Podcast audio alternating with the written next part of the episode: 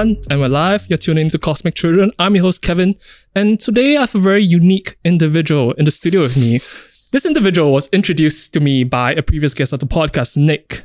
Um, Nicholas Ong, and also shout outs to him for being a Nike ambassador. So Is he a Nike ambassador? he is certified. He wish. Hey, I think he is. I also dream of being a Nike. I'm a Converse ambassador. Okay. Converse, okay. So, so that that is the brother brand to Sister Nike. company. Converse, yes. Old school kicks for the kills. So when I was doing my research on this particular individual, I found out that you were voted the most eligible bachelor in 2017. I hope that title it still remains for, for 2022. So could you please introduce yourself, um, who you are, and could you please describe what you do? Because I, I, I, I found it particularly difficult to to try, to identify what type of job do you do. Yeah. Until today, I also don't know what I do for a living. Okay. Teh tarik. Data, rate? I feel I make the best data tarik for a living. You Okay. know, it's just, I'm full of sugar, Mm-hmm. milk. Actually, maybe I shouldn't have said milk. You're full of milk. No, what I was trying to get, I didn't think this through, but what I was trying to get at is I'm as powerful and flavorful as a cup of teh tarik Okay. with extra fluff. You know, the foam on top, it's the best part. It's the flavor in there. But yes, I'm still an eligible bachelor. Okay. Good to Uh, know. That's what the competition is for. The competition wasn't for people like me to go on there and show off to the world. It was them reminding me what a fucking single fuck I was. I have, I've, I didn't think that. Yeah, it's yeah. When I mean, they asked me on stage. They're like, How, "What do you think of this competition?" It's like, "Thank you for reminding me that I am single as fuck at this point." And then I won. Um, not of course I didn't win the eligible bachelor. I won one of the awards called Talk of the Town, and I think that's what people know me as, and what I do for a living is just talk of the town. I'm, I'm talking all the time. And then their next question was, "So now that you won this award." what are you going to do? I was like, what's the award called? They're like, talk of the town. Okay, after this, I'm going to shut up. That's, that's what's going to happen because that's what I talk. But if I had to put what I do for a living um, into context, it would be acting, social media, hosting. There was a better write up in my bio. I wish I could. I wish I could read that out to you. But I think it was acting, hosting, and social media personality all-rounded fool was in there. So that's that's the job. I'm a fool. I'm a jester. I'm Yep. a clown. So moving forward, should I refer to you as Kishan or Teh Tarik? Your preference. If you can get me some teh tarik, Later. that would be beautiful. But Kishan will be fine. Kishan will be fine. Yeah. So I'm curious, how did you get your start in acting? Mm. That's a story I've shared. Hmm. Every time people some ask me this question, I always get flashbacks and memories. Okay. Just- just- So everything's buzzing right now. Yeah, so Must be the beer actually. hey, don't tell people. Actually, I am. If you can hear this, Oh. ASMR. Mm. I really needed one so badly. But how how I started? ah? Mm. Okay, okay, don't laugh at me, okay? Um I was sitting on the couch with all my cousins one hot afternoon watching Hannah Montana on Disney Channel. Okay. Yeah, I know, vintage. Yeah. Look at her now. Ew. I like her when Hannah Montana. And then I found out she's my age then and there. And then I was thinking to myself, why the fuck am I sitting on the couch when I could be there? You know, being famous and shit. And then, you know, I can do what she does. I, mean, I cannot sing, lah. Yep. I cannot sing. I can tell jokes, but I cannot sing. So I was like, I can do what you do. So I went into this frenzy at the age of 16 and I said, I want to do that. Where do I start? And then I turned to my uncle who happened to be in the house and I said, Look, I want to act. Do you have somebody I can call? He's like, actually, our wedding people, the videographer, quite famous apparently. Maybe you want to call him? I said, sorry, for a moment, my uncle's Chinese. The accent came out. Yeah. He's actually Indian, supposed to be. I actually have somebody to call, so you can call them. Sorry, wrong accent. See, when it's English. ah. So he gave me this card and he said, Senthil Nathan, camera operator. Hmm, I think so. Like, don't hate me for s- saying your designation wrong. And then I called him out immediately. And I said, Look, I have a script. Oh, Uh, I have something in mind. I'll write it out. I want to meet you and I want to sell it and I want you to shoot it and then make me a star. and you were like 15 at that time? 16, 16. Okay, wow, okay. And then his next reply was, Who the fuck are you? And I was like, Yeah, as you do. Appropriate. as you do. And then he said, You know what? I want to meet you tomorrow. Uh, uh, hmm? After the who the fuck are you line? Like, yeah, I want to meet you tomorrow. Uh, Great World City, McDonald's. Come. I'll bring a friend. And he's like, okay. Then, you know, I'm going crazy at this point. Oh shit, my big break is here. I'm gonna be a star. And Yeah. uh, I, I go and write a script and then I bring the wrong script. I, I wrote, you know, you're supposed to bring the synopsis and the log line and all these. I brought like episode one, so it's like out of context. and then I went in there and I, I met him and I, and I pitched it all and he's, and he was just, he's just glistening, this gl- big glistening smile under all that dark skin. You could just see this him glow. Uh, I can see these things. Uh, and then he just puts that aside and he goes, What do you want to do? And I said, I want to act. His next line is a typical Singaporean line. Mm. What if you cannot act? And that hit me very hard right there. I sat there going, I didn't think of that. And I feel there's a good and bad to that. Um, I will get to the good part later. I'll just remind me. Yep. But the oh, sorry, the bad part in that question. Um, yeah, ask me that later. I'll tell you what what's good about what he said. He so when he brought out that line, it hit me so hard. It's like shit. You're right. I've never acted before. I don't know what this is. What is a camera? Where do I go? Or you know, it's like you know, just Yep. people filming you. Yep. Like What are the mechanics of it, really? Yeah. Nothing. All I said was I just wanted to be. I can do that. I knew I can do that. And then he says, "Well, let's talk about Plan B." I said, "Okay, what is Plan B?" He said, "Why don't you learn how to be behind the camera before you get in front as a backup plan?" He's like, "Do you want to be in this industry?" I was like, "Yeah, I want to be in film." And then he was like, "Great, I want you to learn how to be behind the camera." He kind of adopted me lah, like a like a trainee, and he was my mentor. I love him till today. Unfortunately, I haven't met up with him in a while. So if you're listening to this, I'm sorry, but I'll come and kiss your face. I don't know why. You made me, and uh, so he said, "Okay, I'm gonna change your life plan a bit. I want you to go and study film, and then we're gonna put you in a job, and then I want you to learn how to be behind the camera. Once you've done all that, and when you feel like you're ready, you're gonna move forward, which is acting. Mm. So I've been behind the camera for five years. So uh, I went from you know I, I was a normal technical student. I didn't want to go to ITE. I mean ITE is great, but I just knew if I were to take that time and then and I was doing this mental calculation like you know three years ITE, three years poly, two years NS. By the time I get there, how much work could have been done? Mm. I would have lost my youth, my energy, my drive. This good looking, actually, no, this good looking face came as I got older. When I was younger, I needed a doctor. uh, I asked my mother, why so ugly? What did said, she say? She said, when you get older, you get better looking. Look at me. I said, you are right. Because my mom's a hottie. She's a 57 year old cougar who doesn't want to wear, you know, old lady clothes. She's wearing high shorts. And I'm like, please pretend to be my mom. But more power to her. Huh? More power. to No, her. lah, don't No? walk out like a slut. lah. No, I'm kidding. Okay. I'm kidding. Uh, I love her. Where was I? So, what was the counterpoint to that argument that he was trying to, to, to tell you when you were at that age?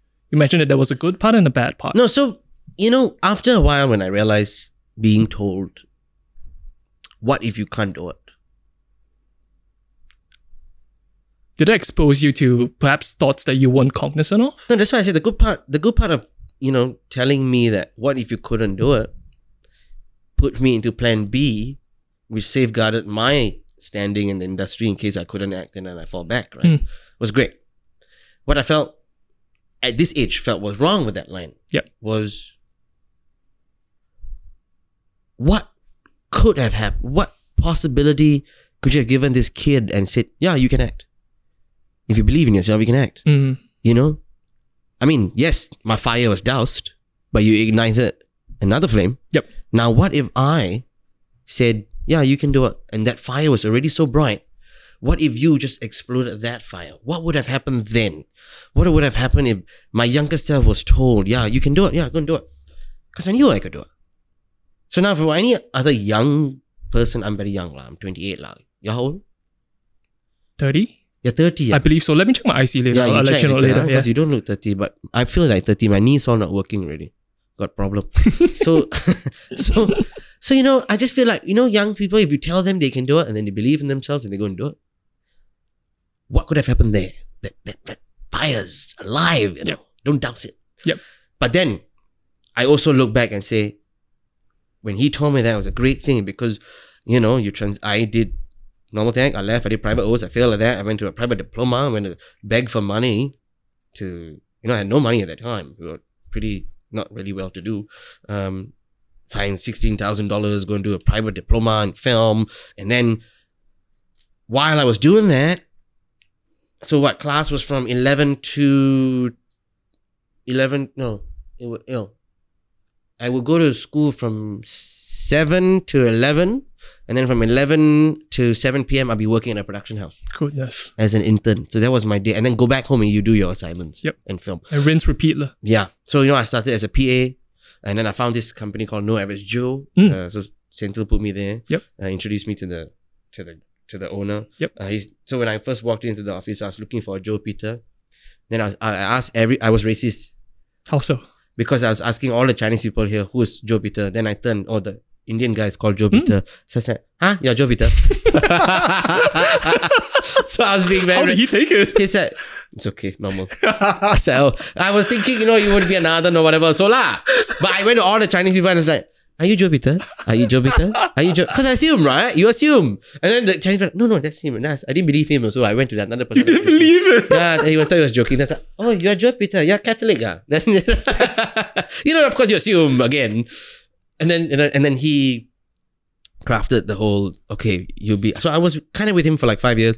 And then, um, you know, I went from PA to AP, which is associate producer, and then, you know, um, AD at one point, then cam- camera B operator, editor. So I tried every field of work Yep. in there. Now, here's the beauty of that. After five years, I said, time to act. It's done. It was like early 20s. Mm. So right right after national service, I say it's time to act. I can't do it. I want I want to act. I spent one whole year auditioning for every fucking thing. And that whole year was like like a talent search here. There was a 987 DJ search. There was five search, you know, for MediaCorp. Then there's some, ad, you know, you go for castings and adverts. None of them gave me a job. None. Nobody, nobody wanted to take me in. But I said, no, I can do this job very fucking well. Mm. And I'm very proud to say that I think I do a good job. And I believe that. Because when you go to say, if you don't believe you're doing a good job, then why the fuck are you at the job? Mm. And I and I, and unfortunately I gave up. So Help me to understand that. What do you mean? I knew I could do the job. Mm-hmm. I knew I could make it in life. And or, or no, not not make it in life. I'm gonna say could live the dream of just wanting to be an actor. That's all. But I gave up. Why? Because I knew how tough school life was and working, and then that five years of struggle, and then this one whole year people telling you not to do it because they think you can't do it. Of course, I gave up. Part of me died, and at the and at that point, I was struggling with independence. You know, it's it's the Asian culture here where you still live with your mom. Mm-hmm. Your mom's going to spoon feed you, and I was like, no. So after the age of eighteen, I told my mom, "You're not giving me shit. I don't want money. I don't want anything. Uh, maybe if you want to buy and bring dinner back from grandma's place every now and then, I, I appreciate that. But I remember my breakfast and lunch was Cocoa Crunch. Mm. I had no money, no job. So whatever I saved up, um, for five years, that was, in a savings account, and I would use that. But a lot of the money was spent in school, and you know, well, of course, in that five years, you made some money, lah. But you know, it's the struggles. What if I don't get a job? What if now that I've given up, right? Next step is school. Mm. I need the money. Yep. So that's what I did. I gave up. Unfortunately, then I joined Curtin University to do a mass communications diploma. Here's where the fun begins. So I met my mentor again, and I was an administrator in the front of this workshop for his slow motion camera. Okay. And then, as I was doing admin and all that, this Indian guy comes to the table, he writes his name. What the dramatic pause. Mm. Wow. And then Senthil walks out. And then he just looks at him and goes, Hey, he want to act lah. Maybe you want to consider him. Now, this director's name is Don Arvind. He's actually quite a big name in the, the local scene for Vasantham shows and, and mainly for a long series in Singapore. One of the first called Tanglin. Do you remember this? It's- Mhm. I think it was about five years ago. Mhm. Um, and he's like, oh, I mean, can you imagine you just been told that to your face? He's Yeah. like, what's he going to think? Like, uh, okay, It's a bit random. yeah, what do you want? You know? Unprovoked, and someone just pointed at yeah, you. hey, you want because they're friends, you see. So Yep. I was like, hey, you want, you want to act, you want to act, you just ask him. was like- then the guy just looked at me like, really? Yeah. And I was like, yeah. He's like, okay, send your, send me an email. Yep. Send me your, your headshots, your talent profile, um, and then and then I'll I'll drop you an email after that. I said, oh yeah, yeah, can. Then I turned to myself, what is a headshot? I was just about to ask you. what is a talent profile? What the heck is this? I, I I mean, I got it right. Like it wasn't it wasn't um what the heck is that? It was more where the heck am I gonna do that? Mm. Because in that five years of job, of course, we casted for talents. Yep. And, and let me tell you, in that five year job, when I did casting for some talents for some adverts or shows, I would sit there as a casting director in awe of these people coming in for an audition, dreaming of the fact that can I can I audition? Mm.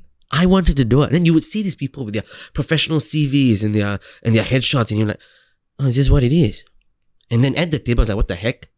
And then it clicked to me. Let's go dig those up and check it out how they're doing it, right? Like, I mean, you've been there, you've seen those. Yep. Let's go and see. Let's go reference. Okay, so this is what is needed. I've seen how they done they done auditions. I've seen how I do casting and how I get my people for the job. Okay, I can do this. So I fake it. Oh, So I hire a makeup artist who's a good friend of mine at that time. I hire a stylist, a fantastic stylist. His name is Herman Shah. Uh, and I book a studio and we faked an entire talent profile in a day. It was a professional, I still remember, I think it was Kishan V1 2017 talent profile. Uh, and then it was me in a suit, lah, in different, you know, I'm showing different expressions. And then I emailed that and then he gave it to the casting director and the casting, how come we've never heard of you before? You, you know, Mm. CV is really good. And then they never called me. oh, And I was like, you know what, fuck it. I'll go to school. Yep. Um, the show's already in season one. Uh, you, you know you're not going to get it. Fuck, you know, you give up. So I, you know, put the money into a local U. Uh, you know, everybody tells you get get get get a cert, like get a cert. You know, even my mentors like, you need a cert. You, you need you need paper in Singapore. You need paper in Singapore. You don't need paper in Singapore. I say that out loud right now. say it one more time. Yeah. You don't need fucking paper. Use an iPad. No lah. but you don't need paper. Okay? These days, fucking buy an NFT, rich man. Sit at home. You know, I, I don't even know what an NFT is. you don't need to. No Yeah, one does. But I would love to know. fuck acting. Buy an NFT. No. I love acting. I wouldn't be doing this job. I didn't love it. And then one month into the degree, I finished semester one. I was top in the class. I get a phone call in class asking me, We saw your reel, the tape that I did for the audition for Tanglin. We liked it. We want to sign you. Season two, six months contract. How do you feel about that? Um, when do I sign? Okay, can you give me a minute? I went down into the office of the school, met the what HR person, ah, whatever she does, lah, the administration. Bye. That's all I said. I said, sign me out, cancel me. She's like, why, why, why? What's shall we counsel you? Shall we Yep, talk? Yep. What's going? Got fam- First thing, family problems. You want to talk about Yep. your family? Why, why family problem? Indian is it? No, right? No, nobody's beating me at home. I'm fine. Just no family problem. I'm going to act. She's like, oh, for what show? Tanglin, I love the show. She goes, You gonna do it? Yeah, cancel. I said, Oh, basket, you're also canceling my son. Okay, cancel. Cancel. I do six months. And I haven't stopped acting since then. That's a brilliant story. That's the story. So, dialing it back a little bit, I'm just curious to know as you look back on this entire journey since you were 16, mm. um, I have a two part question. Mm. First part being, help me to understand this particular conviction you have as mm. to why acting is the thing for you. Yeah. Because you were 16, and if I were to presume most 16 year olds, they are still trying to understand the world. Yeah. They have a lot of influences, they see a lot of things, they're still trying their hands at different things to to to kind of figure out what they like. But help me to understand this particular conviction you have in regards to acting. What helped you understand this conviction? Uh yeah, what influenced it? Um, you see, there's always this click in you. I, I, I believe this, your calling will click in you at a certain point in your life. Some people take longer. Some people take shorter. Some people even shorter. There's this click and something will just feed something in your head going, yeah, just do it now. So at the age of 16, like I said, I was watching Hannah Montana. So it is Hannah Montana. Yeah. I mean, unfortunately, was that is that show at that point. Nothing cooler. I that's why I say don't laugh. I wish it was like, you know this Space thing. Odyssey. Yeah. Yeah. Kubrick. And, and then I was like, you know, oh, shit, I could I could do that. But in all honest truth, this started not at the age of 16, but it actually started way younger when I saw a particular film. Hmm. Because I never wanted to be an actor. That wasn't the first dream. The first dream was to be a paleontologist in Singapore. And then my mother looked at me like, there are no bones in Singapore. You want to dig out World War II vets? Sure. But I tell you what, here's a film called Jurassic Park. Watch it. Maybe, maybe you'll like it. Mm. And then she sat me down with my uncle, who's a movie buff, and we watched Jurassic Park. I was absolutely blown away by the film. Until today, it's my favorite film because that's when it ignited the passion in me. Because my mother said, yeah, these actors, they can be whatever they want. And then what clicked in my head was, so you're meaning I don't have to choose a profession? I can act and every day change what I do for a living? One minute I'm playing a soldier, one minute I'm playing a doctor, I'm playing a psychopath, I'm playing a, uh, I think, did I ever play a terrorist? No, I played a comedian, and then I played a lot of things, right? You play, you play, and you're dwelling in this profession. And I was like, oh shit, yeah, you're right. I don't have to pick a job, I just act. That's, that sounds like a seemingly innocent question, but that kind of solidified certain traits that what acting could do, the possibilities it could actually give you. Yeah. And you know, as a kid, I was like, so you mean if you act, dinosaurs come alive? I was like, yes, yes, I want to see. I mean, till today, I'm dying to be in a Jurassic Park or World film. I mean, of course, they're launching the, the new one now, but I'm, I've been dying to be in the film. Uh, maybe one day, but but that it started there, and then at the age of 16, it's like, okay, so when? And then I saw that, and I was like, yeah, go do that. And then you calculate Yep. right? You calculate shit. Oh, 16 already. If I don't do it now, then 18, then 19, then 20. Then when you want to do 30, ah?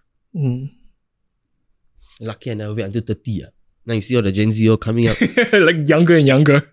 and then you know, more energetic, hungrier. Yep. They're surpassing your following already. And but different times, different measures. So what if you were to look at or if you do watch Jurassic Park again, what do you think uh, was mesmerizing to you? What appealed to you about that film? Because the film was set, I think, was filmed and released in the 1990s. Uh, yeah, in uh, June 11, 1993 when it came out. Yeah. So what about that film uh, stood out to you? Because that particular film started the franchise. Yeah. First of all, I think it was hallmarked as a, a a shift in how movies were produced, Mm. especially like the dinosaurs. It's they stuck to a very how would I put it?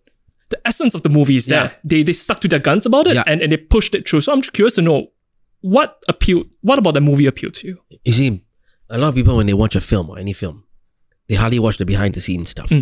They hardly go read the story of how it was made.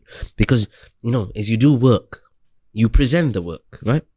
But a lot of shit that happens and around you, he said no to that, he said yes to that, but she got me that, he got me this. And then all that doesn't you don't see all that. Yep. And then I started researching on the film. But before I get to that, what was magnificent of this film was imagination, dreams, and reality just blowing up in your face like a huge cum shot, I tell you. Because you sit there, what does a fucking dinosaur look like? Who knows? Who In knows? 1993, they filmed this what? Maybe in 1991. Maybe even earlier. Yeah. Yeah. And who knows? Who knows what they sound like? How they walked? How they mingled? Yep. Nobody knows. And how how would someone know how to react to a 30 foot Yep. T Rex looking down on you? What's stopping you at going, yeah, boy? hey! Yes, okay. Change the tone of the film entirely. Who said they had to be terrifying?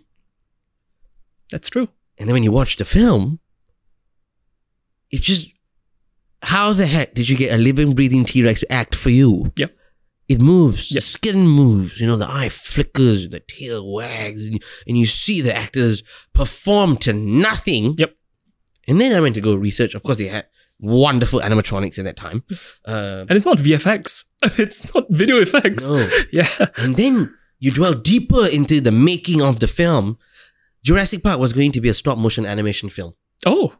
So I it was going to be puppets, Mm. right? You know, the Wallace and Gromit style? Yep. Yeah. And then this guy who who who deals with computers, I'm not gonna go into too much detail on this guy, but but he's just one guy who's one ordinary random employee who's dealing with computers said, No, I think I can do something on the computer. And he locks himself in his basement, comes out with a first 3D rendering of a T Rex skeleton moving like it's living and it's breathing. And his boss, which was Phil Tippett, said, Oh. No, hide this shit. We are doing. Was it Phil Tippett? Oh, wait. Don't. If I'm wrong, let me know. but I'm very sure it is. Fight me, no lah. Uh, and he said, and, and anyway, the, the the thing was, his boss said, no, hide this shit. You're not doing this. You're gonna put people out of a job. Uh, you're not showing this at all. Um, but what this guy literally done was just create the first CGI. Yeah. Okay. Yeah. But that's gonna be Canada. They, they were about to hide this under the rug, and then like, okay, do stop motion. So what this guy does when Kathleen Kennedy, the producer of the film, walked into, okay, show me the, show me what you want to show me. Yep. Instead of doing what he had to do, he just played that. He said, "Fuck it, fuck it, I Yep. fuck you, fire me now. Yep. I'm playing it because it's worthy of it." She's like, "What is that?" Exactly. That was the day CGI was built, and it was because of Jurassic Park you got CGI today. If that guy didn't do it, Yep. if that guy did not pitch what he did to Steven Spielberg, you wouldn't have Jurassic Park today. And if you go and watch on Netflix, uh, thousand movies that made us, this is they shoot him, they find him, they document him, and they put it in his point of view. You think Steven Spielberg made the film? The people made the film. That's what's beautiful about that. Everything comes together when you work in film. You see, it takes all these people, the crew, not just the director who gets the big name. He of course sees the vision, but what about the staff? And what if this guy didn't say Yeah.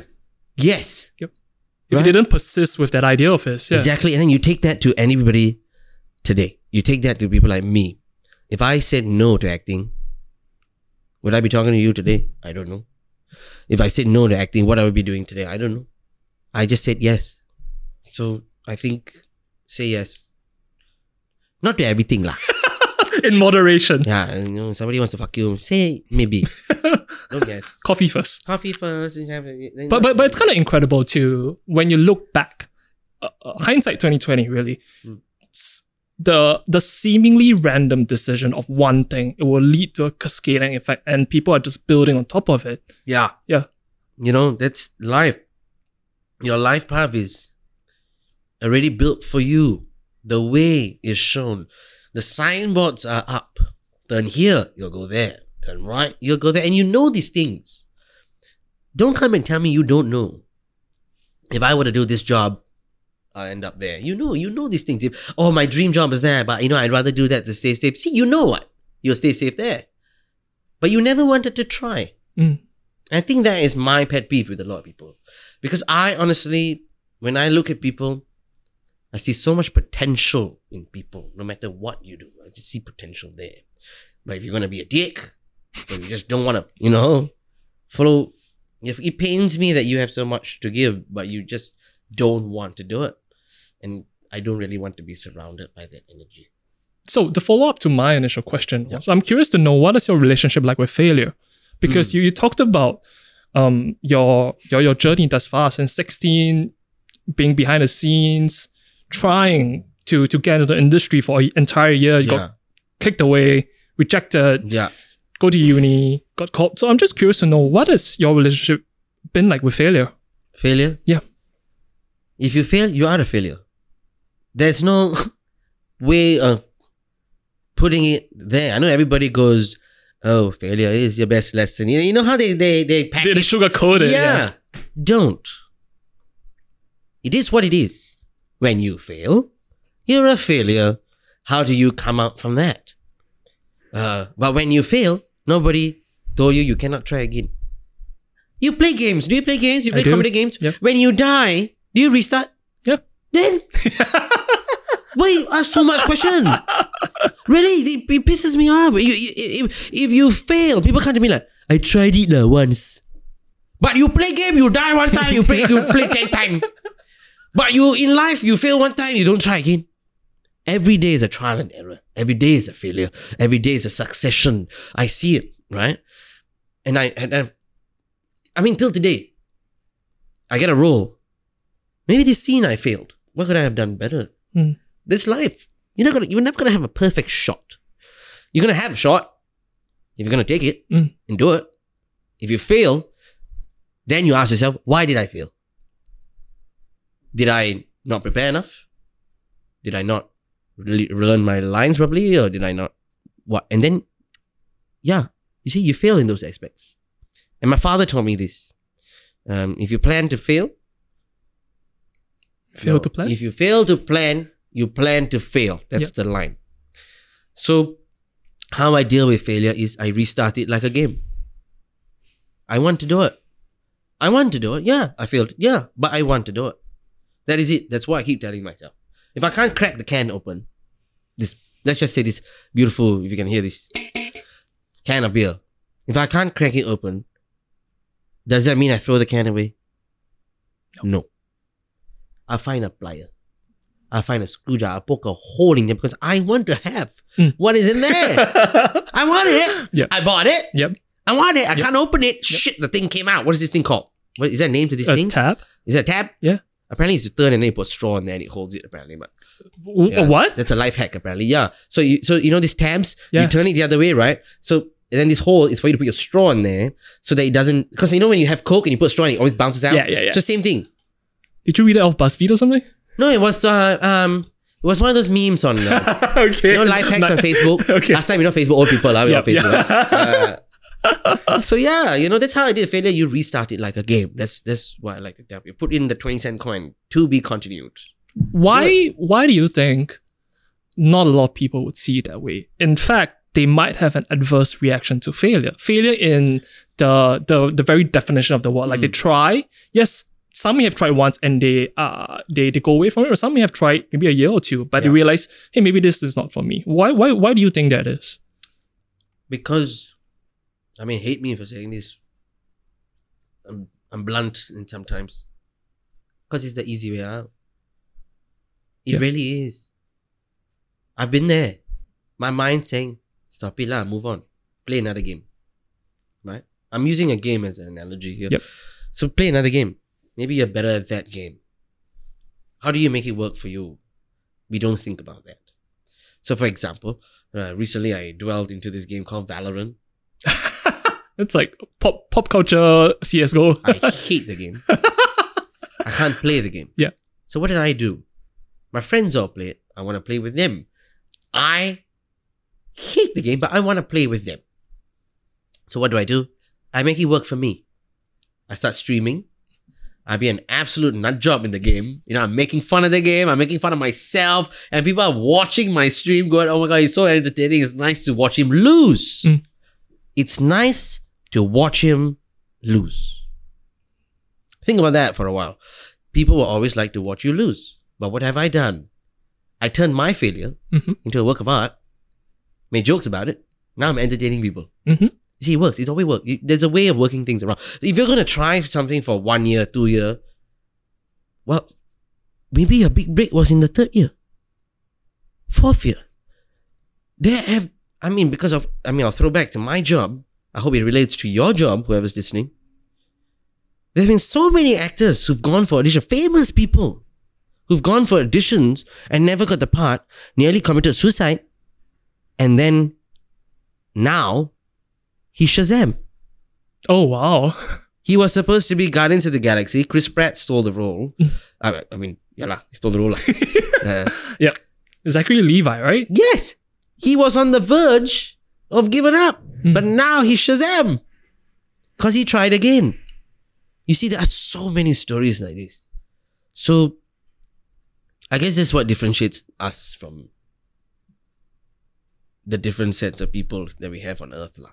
What has helped you uh, pull through the the days when you perhaps you get rejected for a role, perhaps things aren't going your way, circumstances are against you? What has pulled you through? What thought or mindset has pulled you through those times? Because dark times are always coming. Yeah. Rejection is just right around the corner. So It's what not- has pulled through? Let me tell you, it's not right in the corner. It's in your face. let me tell you the story. It's in your face. I, I have shared. Oh my goodness, this story is the kicker for me because remember I told you my first role was in Tanglin. Mhm. What did I tell myself? I can act, right? I can act. I can do it. I can. I can. I can. I can do it. And you study the script, come with your notes, come with your ideas, you come with this. "Ah, I have so many things I want to do, and then and then when you get on set, yeah, okay. I'm, I last time I I operate camera lah. I, so I know, I know, I know. You come on set, you start shaking like a motherfucker. You, your hands are shaking. Your your your your your testicles have gone up and Yep. become a cancer. You know that kind of thing. and you're, you're- and you're, you're literally standing there dying. Like, am I doing it right? Am I acting? Is this acting? Or do I say the line like how you are saying it? What's going on? And then I was standing behind the monitor where the mm. director looks and the and the producer was next to him. She was looking at the monitor, the playback. They call it the playback. And I was standing right behind her. She looks at the monitor and she goes, Wow, this guy cannot fucking act. And everybody went, She didn't know I was standing behind her. My face was on the floor. My heart shattered in hmm. pieces at that very moment. I was hurt, hurt badly, like, shit. What if I cannot act? Remember that line? Mhm. Flash in my head. Mm. And then I was like, oh, oh shit, is this the part where I go back to becoming a crew? Mhm. Every, like literally, you know, when people say when your life dies, if your life flashes in your face. That was happening there. What if I cannot act? Shit, yeah, okay, then I have to go back. And she just said that, and then she turns and then she looks at me. No remorse, yeah, just looks, and she turns back.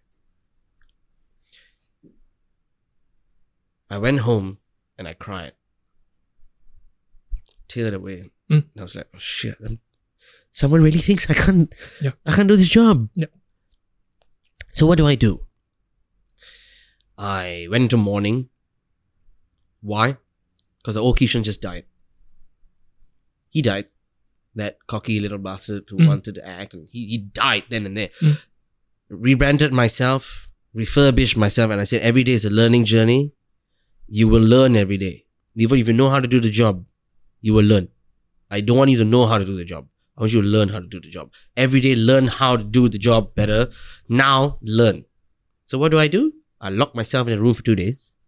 Literally, because my next filming day was on a Monday or Tuesday. So over the weekend. So, over the weekend, I locked my, my mom would come and check me and see whether I'm alive. And I played The Breakfast Club, the movie, over and over again because my character in Tanglin, uh, my reference that I gave him was from The Breakfast Club, the lead. He was a rebel. And I watched it religiously and read how, why, when, you know, the 5W1H. And then when I came back on Monday, my co-actors came up to me after I did a scene like, how did you do what you just did? What do they mean? I just did the scene. Mm. I didn't think. I knew what my character needed to do. I knew my lines. I had it down and it was a flawless take So it was transformative, like oh, just over the weekend. over the weekend. but it was 48 hours of being in that room and grueling myself and on the verge of, of course, giving up. And I just kept telling myself, you're going to learn and you're going to do the job. Why? Because you know you can do the job. I've said it when I was young. I said, I can do it. Means I can do it. Like I said, if I wanted to open the can, I will open the can. Yep. So that's what I did. I opened my can. Yep. that is a, that is, that did, that is a that- clippable moment. not for everybody. so that's what happened, and I will never forget this because that's I struggled. I was, you know, oh my god, I cannot do this, and then I did it, and then I, I now can act. were you even aware of what you were doing at that point in time? No, I just knew I, it was just in me Mm. to do it. That's all. Yeah. I, was I aware what I was doing, self-deprecating or whatever you want to you want to call it? Yeah. I don't know. I just knew I had this drive. Yep. I just knew there's this fire here. Yes, somebody said you cannot do it. You know what? I want to do it. Let's just do it. Let's just let's just get in there and, and let me try again. See failure. Mm. Restart the game. So are you gonna play the game the same way you played before when you died? No what? Now you play the game, you're gonna do a different strategy. You're gonna build you're gonna have a different weapon in your arsenal. You're gonna have a different uniform, you know, different attributes, different that's what happened here. Same thing. I put in my 20 cent coin to be continued, build a new arsenal, got my new weapon, went out there, and I won the game. That's how I did it. I think even the the the framework of looking at uh life in general as a game, I find particularly interesting. Um, I'm curious to know um how did you discover that? Was it through someone speaking to you and a light bulb moment just hit you, or did you just come to that train of thought and and, and that frame of mind like naturally? Because you said you you play games Hmm. and just one day one plus one it, the things just click together and you're like, huh, interesting. Well, that's what Kishan is known for, lah. Bullshit. So he sits down there and he comes up with all this jack shit, and somehow or other they make sense. I put two and two together. Yeah. I I I like to call myself a comedian. lah. I think I'm funny. Mhm. I think I'm funny, but I'm not that funny. Uh, I just I make fun of situational. I, I- I make fun of situational stuff. So in the moment, like you can say something and then oh shit, that's my setup, and I'll come in with Yep. a punchline. So when I was playing a game, Mhm. I said, "Well, I mean, this one really like life. Uh, shoot me down, then I come back again. Shoot me down, come back again. Then I realized, eh, life is like that. oh. The other day she told me I still go back. What? Then I was like, oh, okay, two and two. That's how I do my things. I just, oh, it just looks like that. I was like, okay, there you go. It's easy for people to understand if they ever ask me this question. And I just saw it like that. That's that's what it just clicks. You know, I had a friend told me this. I thought she was crazy, but she said, "Oh, you're you know, you're already programmed already. This is what you're going to do in your mind, some alien shit." And I was like, and then then I was like, "Huh, you nuts?" And then she's like, "Yeah, I know all this thought process that you have. It's all predetermined." And then sometimes when I sit down and I come up with shit, and then I'll think to myself, "How the heck did I come up with that? Is there alien in my head?" So it's like just idea parasites gestating in your head. Yeah. Yeah. Okay. Where is this coming from? It's actually Why behind I- you right now. Yeah. Who is that? Maybe some fucker sitting up there with a controller going, Kishan saying this like the fucking Sims. typing. yeah. Who knows? and he's like, who knows? Exclamation mark, who knows? I don't know. It's just it's just there. Mm. Where does it come from? Who knows? Maybe I'm crazy, like, who knows? But Who knows? you need to do you need to be a little crazy to do my job. You need to have the biggest set of balls to do my job. You need to have the thickest of skins to do my job. You need to put judgment aside to do my job. So there's a lot of things I gave up to do my job. Sacrifices. A lot. And it pains me a lot when I look back at those sacrifices. Because I could have been an entirely different person. Mhm. But am I happy and comfortable now? Yes. It's a big yes. But ultimately, you trudge along. You trudge forward. Yes, you always move forward. You never go back. You want to go back and do what? See dinosaurs? ah? Yes. yes, I would love to do that. They will also love to see you. yeah, I would love. Yeah, eat me. Cancer, do one. AIDS, do one. Coronavirus, do one. I want a T Rex to eat my ass. I would love that. Eat me. Death by T Rex. Death, death by T Rex. Yeah. yes.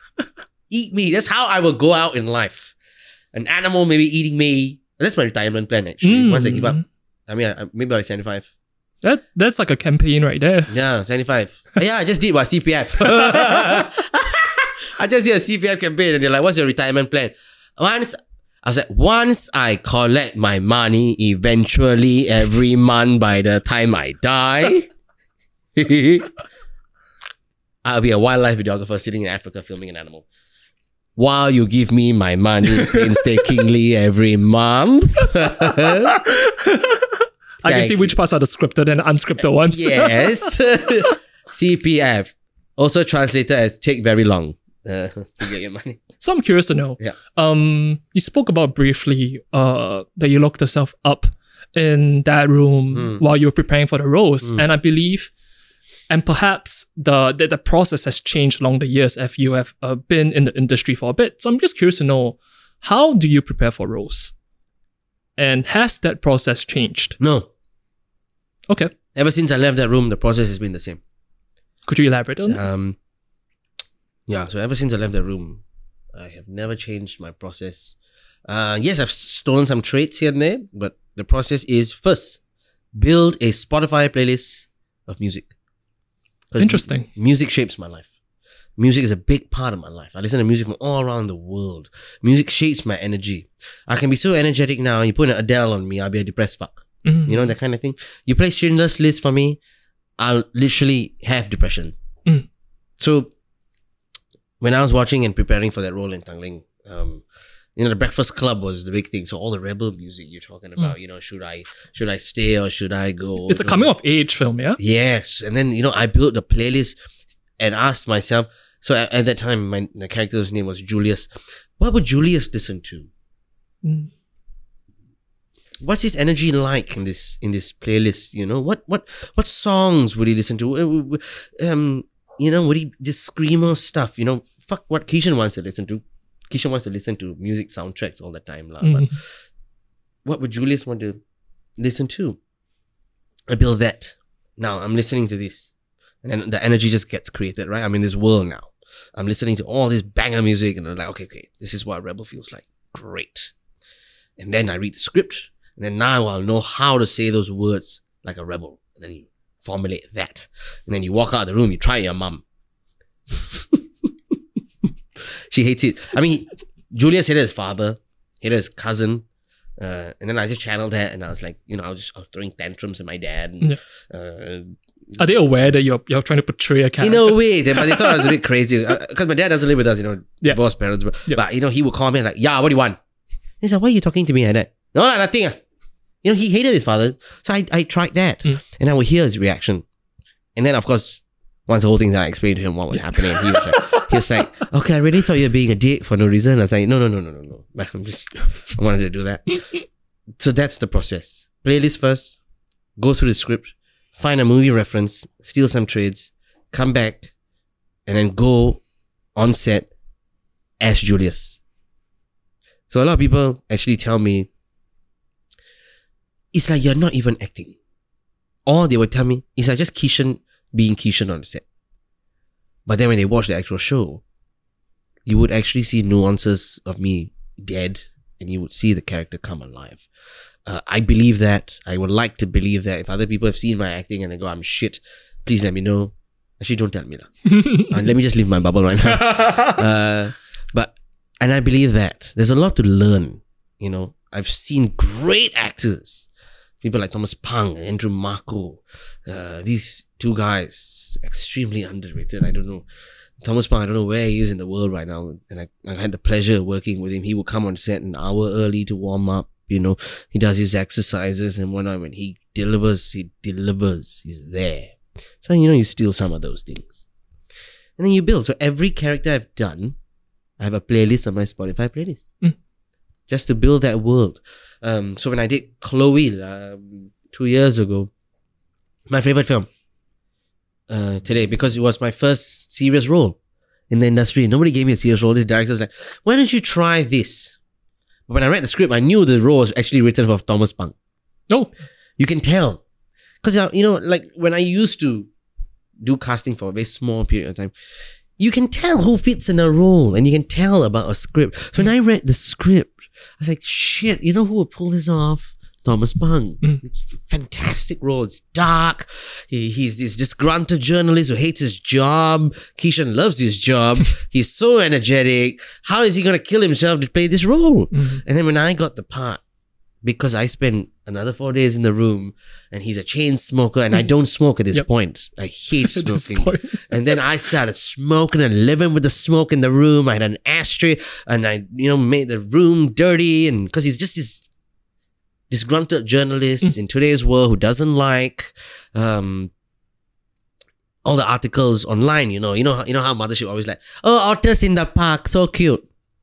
He hates these things. He wants factual entertainment. He wants factual lifestyle shit. Yep. And he's like, oh no, um, so this happened, and here's all the facts. Yep. And he wants, but so he, so he's dead at his job, and and he has his beard. He's looking, you know, he doesn't take care of himself. And I did that to myself after I got the part.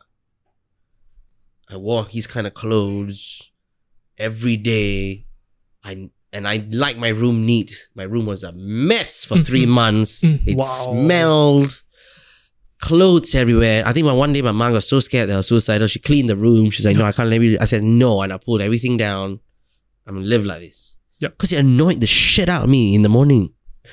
I can't even walk out the room. It's so much mess, you know. But that annoyance was brought to set. Mm. And it's so funny because everybody on that set worked with me on comedies before. And they would see me like, hey, Kishan! I had no flinch. And after the first day, nobody spoke to me on set. That's how, how it was. That's how it was for me. So I like dwelling. I want to experiment. I want to, that's the job, right? Being somebody you are Else. not. Yeah. So make full use of that. Yep. And then learn how to be somebody else. Yep. And then now I'm studying human traits as a side hobby. Why do people flinch? Mm. When so the micro flinch? expressions and Yes, stuff yes, like yes. Uh, what ticks them off? You know, some small hand ticks. Sometimes some people nose flare. Some people ear. Why they walk like that? Why they talk like that? Why why some people stare at you when they drink? You know, these small things. I want to build into my character, so I'm learning. See, every day is a Mm. learning. I want to learn. I want to learn. I want to learn. Every experience, and then after, I went from depressed, disgruntled journalist to a gay salon manager. So that Mm. transition. Wow. was very far. Yes. So I just, I just, I just played. It's called the cutting edge. uh, you know, he's, he's flamboyant. He's, Yeah. he's coming out like this. Hello. Uh, But mm, of course, Singapore, right? So I went in all, hello, hi, how are you? And then, you know, I'm a salon manager. I'm going to do this. And then Mediacorp's like, can we dial down on the gay? Yeah, Yikes. let's gay, but gay. You know, I was like, what does that even mean? what does that mean? If I feel like my character's going to be gay, he's going to be fucking gay. Mm. I want him to be gay. Flamboyant. You know, I want him. I want him to be a because he's the show. He's he's a narrator. He's a showpiece. He walking, not maybe not like a RuPaul Drag Race kind of thing, but you know, he's he's he's there. Then I said, okay, don't fight the system. I know what you mean by let's gay. Let me give you Singaporean gay. So this current character had to build three stages of life for him. When he's at home with his best friend, Mm. gay as fuck. when he's in the office, Mhm. he's pulled back because got customers. Mm. You know, he's slightly in the closet. When he's at an event, he's straight as fuck. Because you can't tell at the event because you, you don't know who these people are. Will they judge you? Mm. Will they will they call you out? Yep. So I've seen media people who are actually. I mean, you look at them, you know they're gay, lah. But you don't say these kind of things, right? Yeah. You don't go at the event, hey, gay. no, what? Goodness. Hey, John, we know. we know. Stop it. Someone did that to me at an event. Oh God. Kishan, we know. Stop it. And I was like, actually, that's funny. Let me write that down. Mm. And I wrote that down. I, I don't take things to heart. Mm. I love jokes. I love when people make fun of me. Because I make fun, I'm, I, I, will, I will roast you Yeah. alive. And I've done it. I've done it at parties. People are like, hey, I'll put it in there. I say, you ready? You ready? He'll bring the fire. You're so rich, but can you at least look like you live here, please? Can, you know? You really look so ugly. Honestly, my $10 bill looks better than you, but you live in a bungalow. I look like I live here. Have some class. And then, you know, and then you roast these people alive and they love it. So, what's I getting at again? Yes. sorry, sorry. Uh, so that was, the, the- and then, you know, then you build three stages and then you just build like, you know, then, then I showed, I hope people caught the nuances of closet Singaporean gay. So, going back to the question, I'm fascinated with actors, and the more I look into them, the more I research them as to how they prepare for the roles and mm. how they really embody the role, going through like like what you mentioned, like living the lifestyle of this.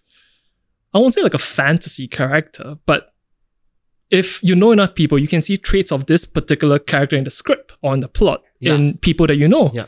So I'm just curious to know where does the role end and Kishan begin? Or does Kishan not exist at all in the role? Because ultimately acting, you, you as an individual, as Yeah. Kishan, you have to portray uh, the, the, the traits and ideas and the thought process of this uh, character that doesn't quote unquote exist. Yeah. Yeah. It, it- it depends. Um, I think what my acting coach uh, told me there are times when you do A grade work, B grade work, C grade work. Help me to understand So what, what those C grade work is when you put in you're you. That's the personality you are. That's what people love about you. So that's the base the state. base. Okay. You show up and you have a good time. B grade work. Now you're starting to act. Now you're starting to build mm. something, but it's still genuinely you. And then you go into A grade work. You're completely closed off. You are unrecognizable, and you're doing the dream work of being somebody else. It's you're talking about people like you know who does A work? Daniel Day Lewis. What about him? He's only done 10 films, I think. Only 10 films. And each time, everybody just says, We don't know who we hired, but the actual characters, we don't know where Daniel Day Lewis is, but the character is on set. So when he did Abraham Lincoln, Mhm. I think Steven Spielberg said, it was like Abraham Lincoln was in the room. Wow. And I, when I heard that, when he said that, what can I do to achieve that? Mm. I want to achieve that. I, want, I want somebody to say, shit, there wasn't Kishan in the room. But I cannot deny that I, I have quite a show-stopping personality. When I walk into the room, people know lah. A lot of people go, shit, he's here. In a good way, I hope. No, in a bad way because they're like, oh, he's gonna steal the thunder. And I've heard, I've heard this, I heard this before. Someone came in to me like, why are you here? You know, you, you're really gonna steal my vibe. And I was like, It's a very strange thing to say to yeah. someone. And I was like, I mean, that's your problem, innit? Yeah, It means you're not, you know, you're not, you're not out there. Sorry. Yep. Uh, I'll just do what you were supposed to do. Uh, But but but that A grade work, as you mentioned, is something to aspire to. That Yes. Kishan disappears and Yes. only the character remains. yes, I want, I want, I haven't reached there yet, but I would love to reach there someday. But I do like to hone in on my personality. I do like this version of me that is charming and eloquent and, uh, and rather witty, I think. Uh, and quite the people person lah. I would say Kishan's For the people. one of the versions. he has many versions. Uh, today's version is serious sit down podcast Kishan. Yep. And then you have the show stopping Kishan, then you have the annoying Kishan, you got the child Kishan, you got the mom, you know, you, you, you know, you, that's that Kishan. And then there's many, there's many Kishans because that's life. You're always code switching here, there. Who you really are, what you really are. Don't fucking ask me that question. That's the job. So whatever what what Kishan appears on your TikToks? Oh, the the the the mo- mother fearing, mother loving dick. just, just I'm making I'm making fun of my mom mm-hmm. 24 seven. Now everybody's like, oh, you bully your mom. You bullying your mom. You gave your mom a pack of condoms. You're so funny. You yeah. What y'all don't see is my mother does the same thing to me. Okay, just that it's not filmed. she doesn't film it. She just does it to me. Yeah. She's so sarcastic at home, and I love it. I think most of my humor comes from her. You probably got it from her, yeah. yeah, and you know, and and um, what did she say to me? So when I got my PS5 for the first time, uh, Oh. yeah, yeah, Yeah. And, and then and then I'm setting it down. She's like, "Why?" I said, "What do you mean? Why? Why do this to yourself?" My son's a loser. You always lose at every game you play. Save lah, like at least save electricity lah.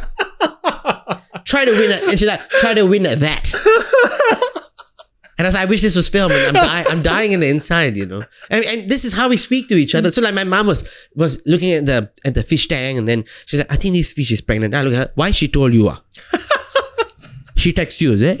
She told you, oh, look at my baby, but my water broke. Well, oh, the fish broke. You can speak fish now. And she's like, you're an asshole, okay? And this is you don't speak to your mom like that, but that's funny. And like, yeah, so this is this is what it is. And then my mom would come home and then she see my friends in the house.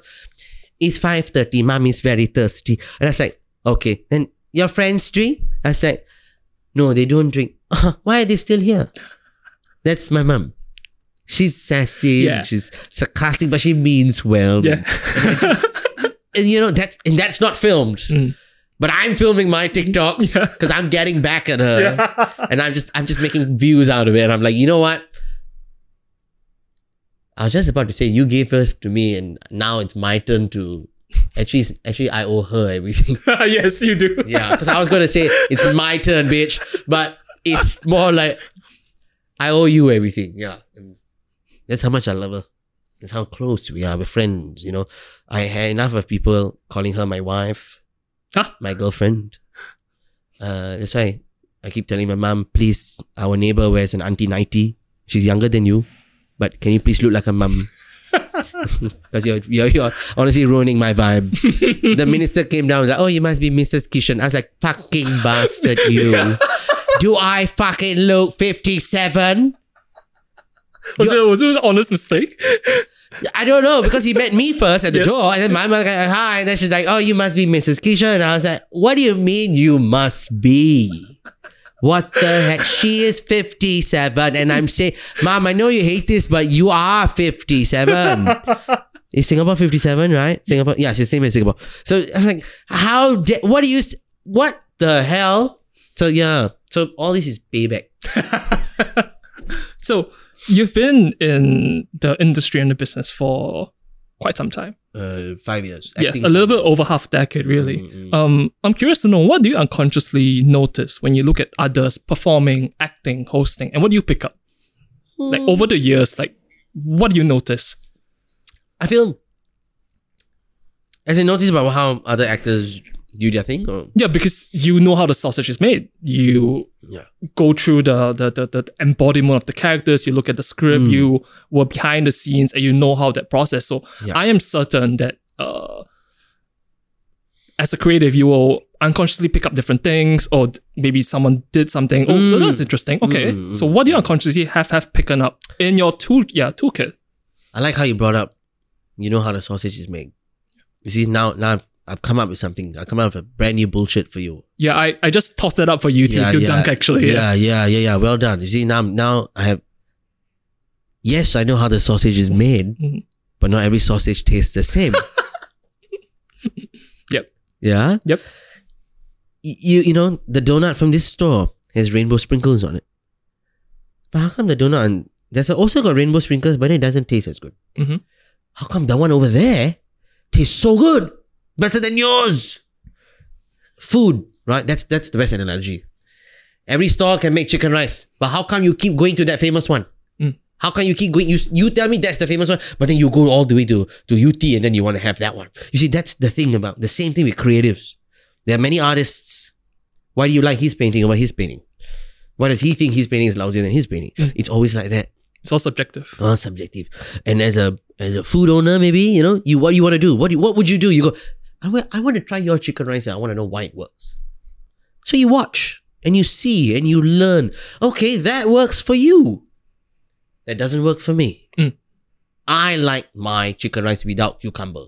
I hate cucumber, by the way. It's a fact. Mm. I think it's smelly and yuck. Uh, but he likes cucumber, Mhm. and he's making it work. Maybe I can try cucumber for once. Have you? No, Okay. hate it. Okay. but that's the analogy. Yes, analogy. Yep. You get what I'm trying to say? Here? Yep. So that is it. So you know, you take traits. Oh, he served it in a in a silver platter. Oh, maybe I try gold. Maybe I up you lah. Maybe I try titanium. Let's see. Is is that that's the beauty about creatives, right? It's a com- see for creatives, see for competition. Yep. That that constant competition. Yep. But see is also collaboration, Mm. right? And then don't fight him. Work with him. Now he's your co-star. Let's just say he's your co-star. He has a different way of attacking. How do how do you deal with that? How do you partner up? How do you make it work? He needs to stick to the lines. I hate sticking to the lines. Mm. How did that work? He can't catch his cue if I don't stick to my lines. How do you make that work? Okay, I'll stick to none of my lines. I'll do three quarter none of them, and then for the last word, I'll say it for you, following the script, so that you can catch it and then you bump into the line. Mm, mm, it's a mm. dance. Yep. There's no fight here. Yep. There's no yes, there's competition. Of course, it's a daily competition. Why? You have to audition. Yep. You could be fit for the role. Ten people auditioning. It's a fight. Yeah. 10 people could be fit for the role. Yeah. Yeah. what makes you? What makes you stand out? Yes, maybe you did a be- better audition. Shit, you're more expensive. Mm. Let's go with the second best one. Yep. It's there's so many So much factors. variables here. Oh, that's a very soft burp. That yeah. was terrible. I was expecting louder actually. Yeah, never mind. That's that's just one soft one for you. Uh, but you know, that it, it is what it is. You know, you have a price. You you say things. You nego. You you want the role. You don't want the role. But that that's life of a creative here. So it's kind of like a balance between being very precious with it, but at the same time being not as precious with it because Yeah. you cannot get the role after all. It's a give and take. So when you watch other people work, you take your notes, right? You watch Meryl Streep work. Who doesn't want to act like Meryl Streep? I want to act like that woman. I want to act like Viola Davis. And I'm always naming female actresses. I think female actresses are, the key to acting. The way they build emotion, the way they walk, the way they talk, the way they transform. Fem- men are so caught up in our head and our ego and our branding and our personality. We always want to be, you know, the star of the show. And then, you know, so uh, nowadays we have a lot of personality actors, like uh, Chris Pratt, personality actor. Mm. I've not really seen him. Mm, wonderful, right? I, I mean, I would love to be in like Chris Pratt's role. You know, he's he's he's, he's a mega superstar now, but he's been Chris Pratt in most of the movies. The Rock Mm. Is The Rock. Personality act actors, interesting. They're them. The Rock is The Rock. The Rock, please, lah. The Rock is The Rock. yeah. he loves action adventure movies because that's Yeah. what he's good at. Yeah. Have you seen him do anything else? Not yet. Maybe he's gonna play the villain in Black Adam. That'd be cool to That'll watch. be interesting, yeah. You see, but it's still The Rock. But it's probably The Rock in Black Adam. Yes. but you see, he's our top. He's our top actor here. Mm. Big star. So what is there to learn from him? His dedication, his discipline, his version of the craft. How is he making his personality work for him? You see, there's always something to learn. Then sit down here and go, ah, how come you do that? I do the same thing. I cannot be there. Don't waste time on all that. You sit, you learn. That's why I keep saying, every day you're learning. It's a learning journey. Yes. Yeah. So you don't fight with these people. You learn, oh, you did that. Okay. Let me see how I can adapt that and then make it work for me. So now I show up like as Kishan, you know, and you, you build that, and you build this branding, and then you be one Kishan. Why is that so? Mm. Because you build it. You learn. So it's a learning journey. It's a dance between people. Uh, it's that tango of, of you're going to swirl that way. Okay, I'm going to swirl this way. We're going to meet in the center. Yeah. Even though you might not have planned that, but since because he led with that, you have to adapt and flow together. Yes. Because everything we've said so far, yes, you going to the room, and boarding the Spotify base, that's all individual. But ultimately, you're acting. It's a crew. You have cast. You have to play off each other. All the timing. He, if he forget the script, he forget the line, then you have to do something. How yeah. did you come in there? And then you know you have your playground because the cameraman tells you, okay, this is your angle, you're gonna play in there. And then what can you do in here? And then you work with the art department. Okay, I have some props, I can do that. And then you got a script, I can say this. And then you got a lighting guy. Okay, if I move this way, I'll catch the lighting this way. Therefore, my face will be illuminated on screen. But then when I talk to you, I gotta turn this way because you know camera favoring here. I can go on and on and on and on and on and on. That's the dance. It's a beautiful song. That's why I love songs. going back to what you said about um having a, Hmm. a music playlist, I'm, I'm curious to know what is the the special appeal or the traits that music have that has such a core uh, position when you are preparing for a role.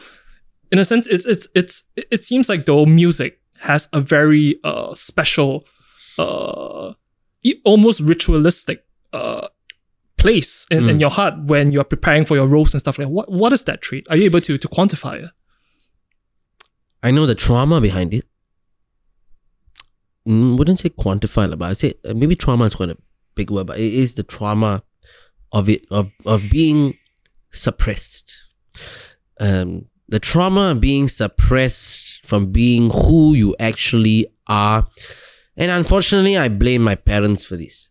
So when I was younger, I was very energetic, extremely energetic, and I I think I saw like a therapist or some shit like that because my parents made me go and do it. My mom's an educator; she deals with special needs kids, so she knows these kind of traits, right? I mean, wonderful woman, great at the craft. She saw something in her kid and she said, "You know what? I need to control this."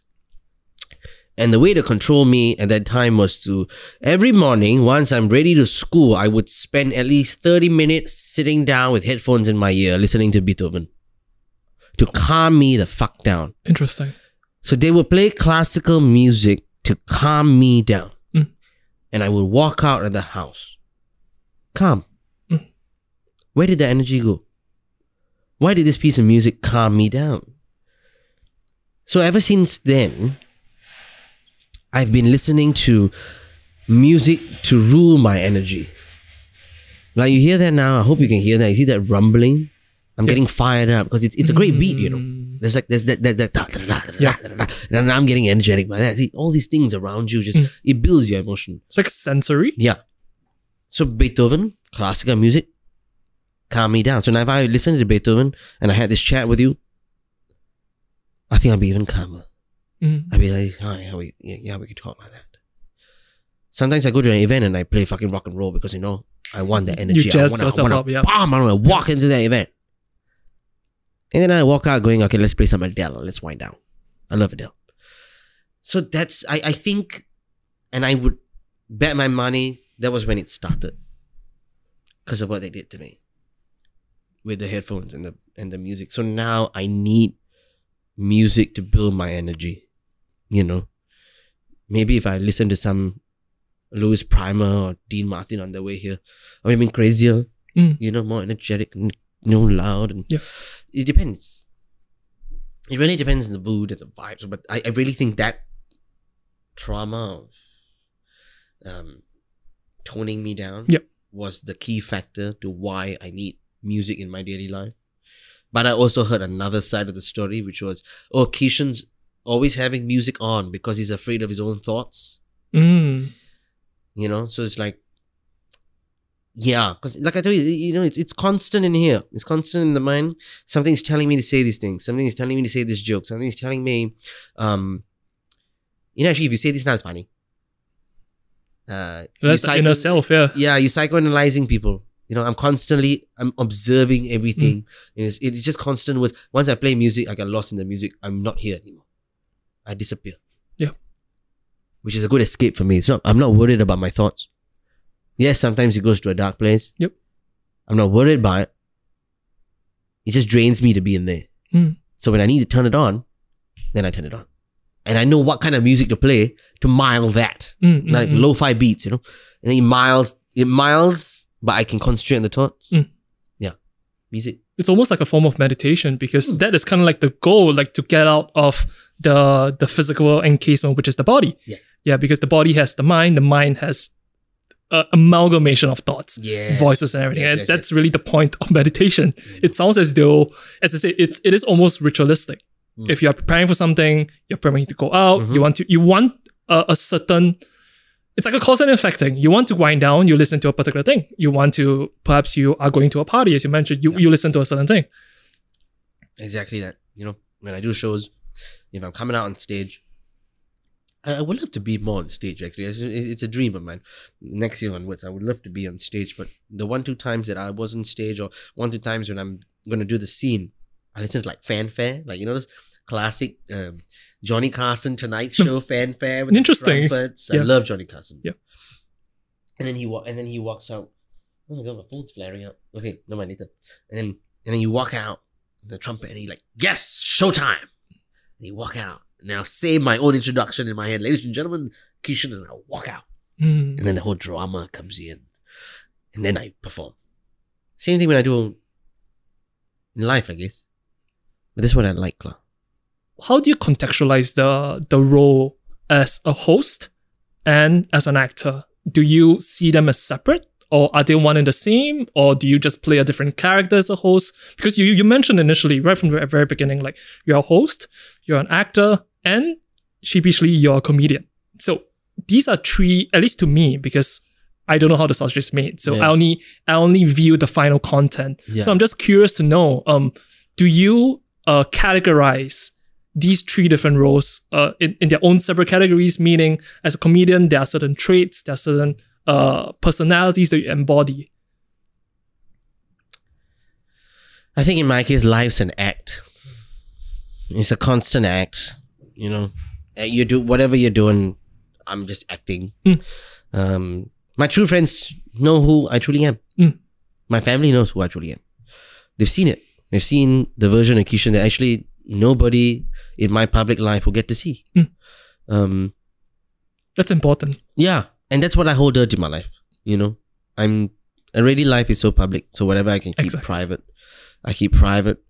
Uh, of course, if my private parts got leaked online, um, You just had to go there, right? Yeah. because of private, you really yeah, just had to go there. So if my private parts ever got leaked online, Rated?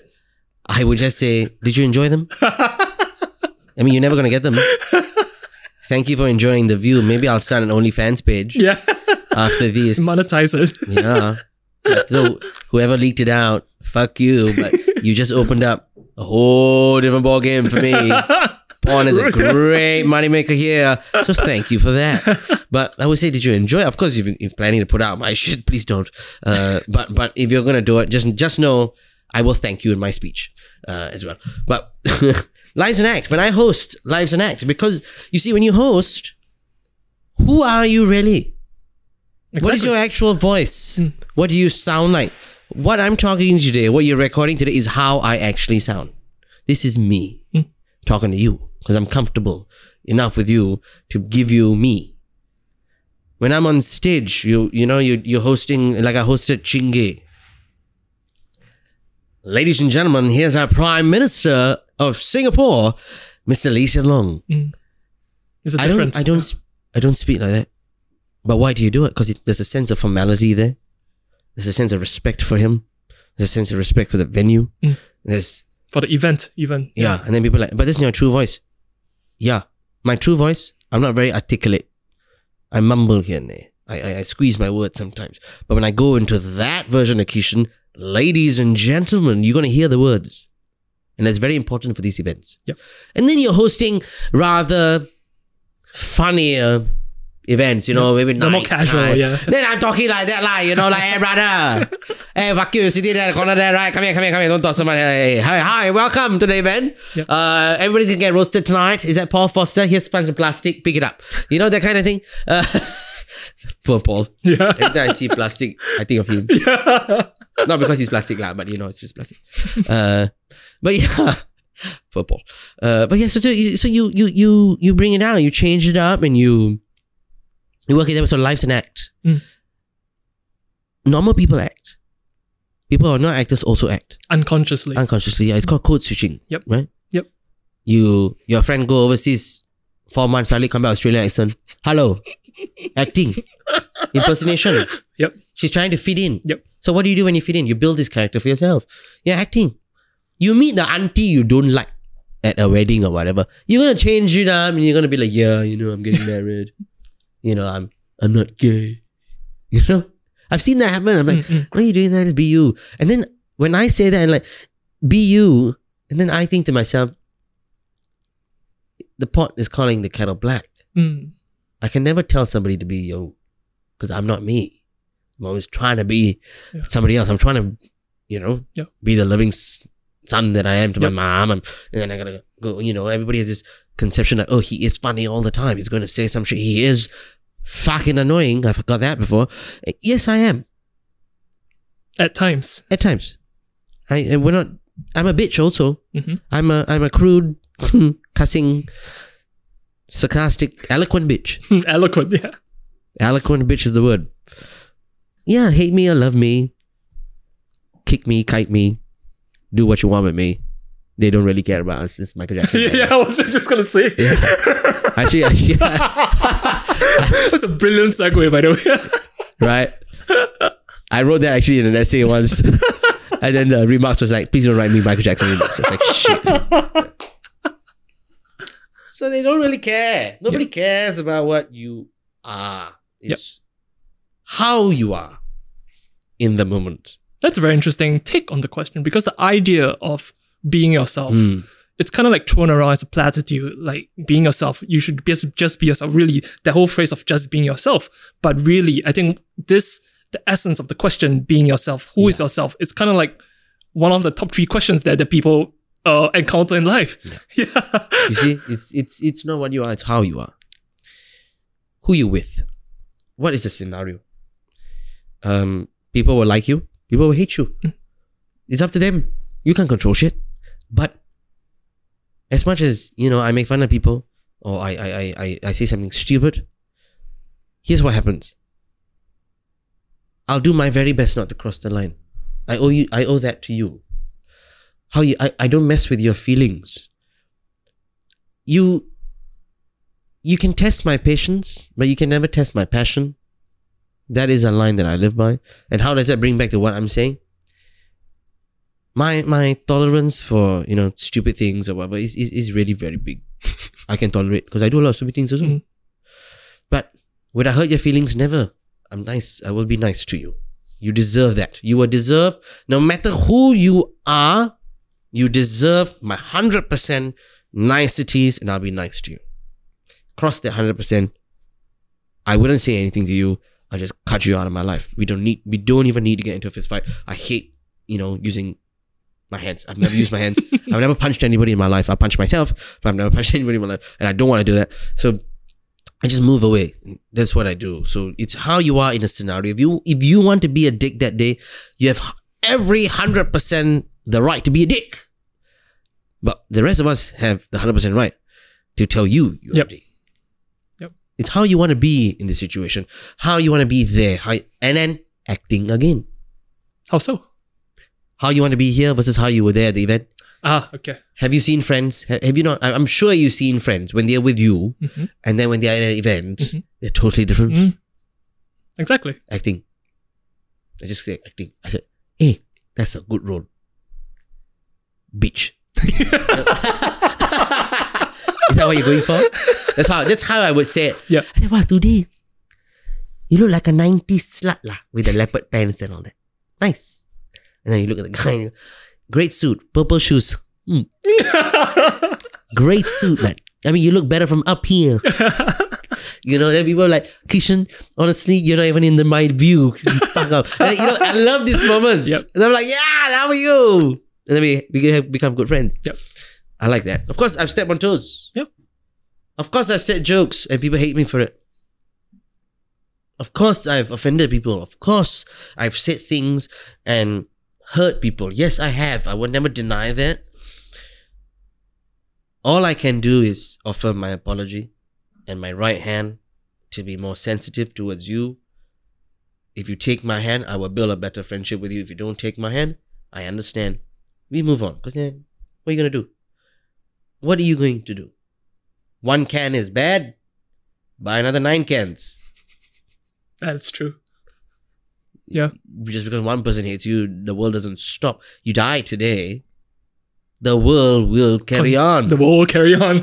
Nobody cares. You know? That's what I say. That's what I live by. Yeah. so there's a certain sense of nihilism there. But Mm. ultimately, you move forward. You always move forward. You never go behind. Why go behind? Is there something to learn from there? Yes. Your past is never in the back.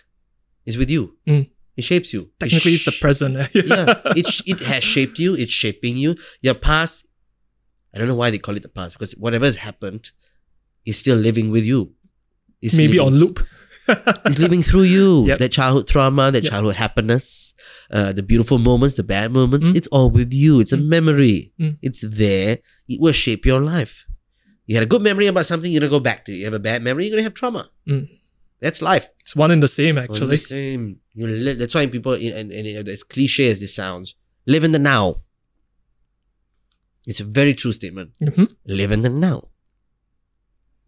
I've seen a lot of quote posters, lah, all bullshit. this is very inspiring. yeah. A lot of bullshit.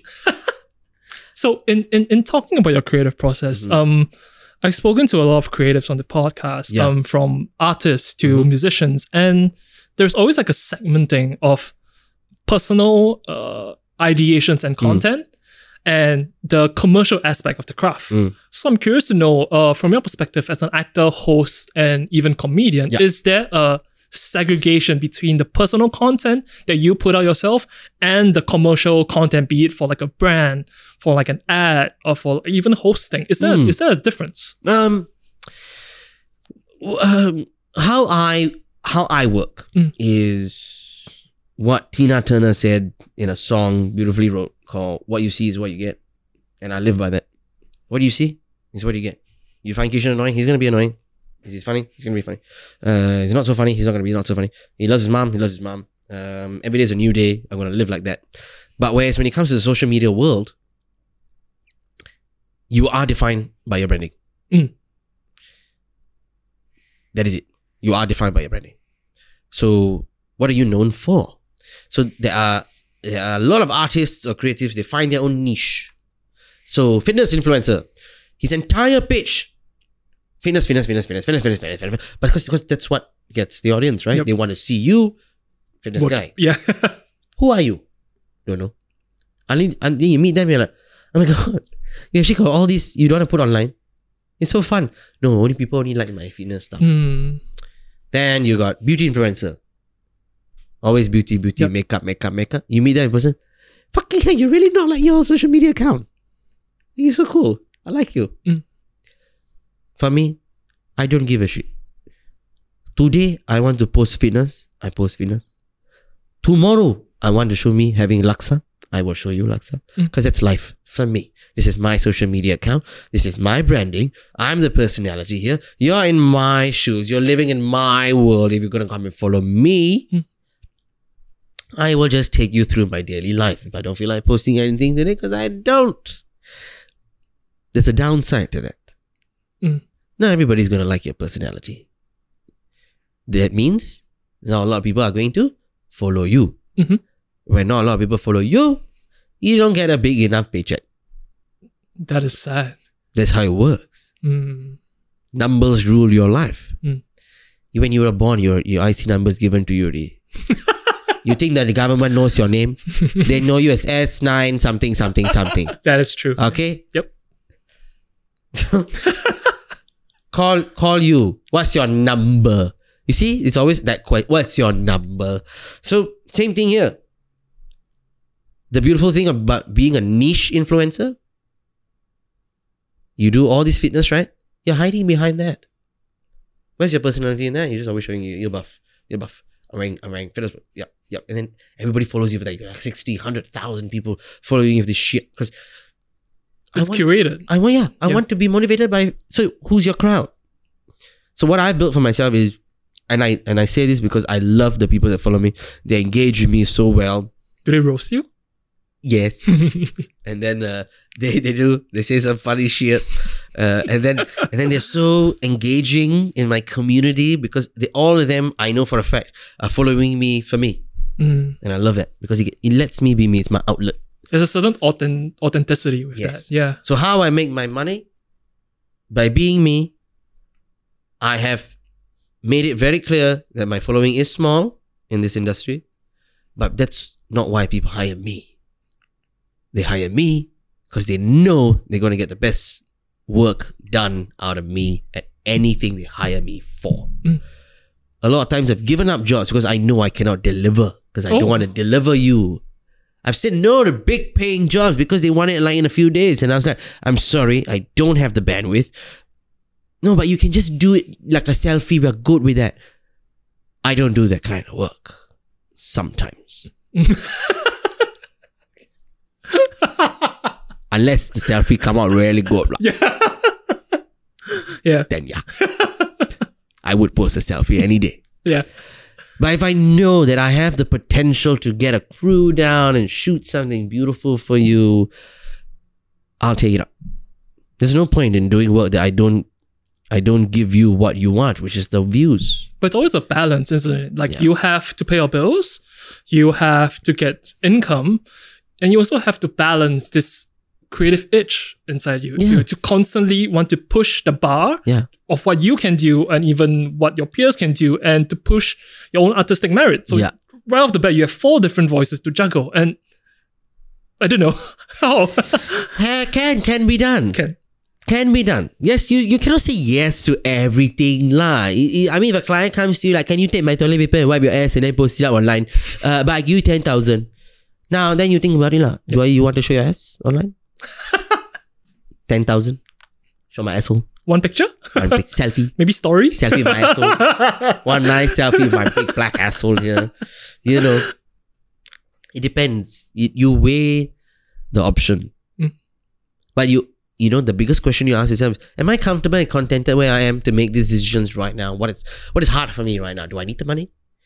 Do I need to do that? If I do that, would it if I do that, would it cost me more money later? Um, because I true. did this job I took a big paying, Yep. but then shit, because I did this job, what about my other clients? Now they're not gonna hire me because I did that. Or maybe they're gonna hire me because I did that. See, constant battle. Mm. It's never one way. It's always two to three ways. Mm. There's so many ways to think about anything you do. The consequence is always there. The repercussions of saying yes or no to a job, Yep. taking the money, taking it for low. What are you worth? You will never know. Yep. I've got people come up to me, Kishan, you're very cheap. Literally, clients have told me, that wasn't what we were expecting you to charge. Hmm. We were ready to give you this amount of money. I said, then why the fuck you didn't tell me that you want to give me this amount of money because I thought this works for me and with this amount of money, I, you're already negoing like a motherfucker yeah. and bringing it down so much. How the fuck do I know that you had this amount of money? Clients, if you're listening to this, I love you, but I also hate you very much. I don't understand. Yeah.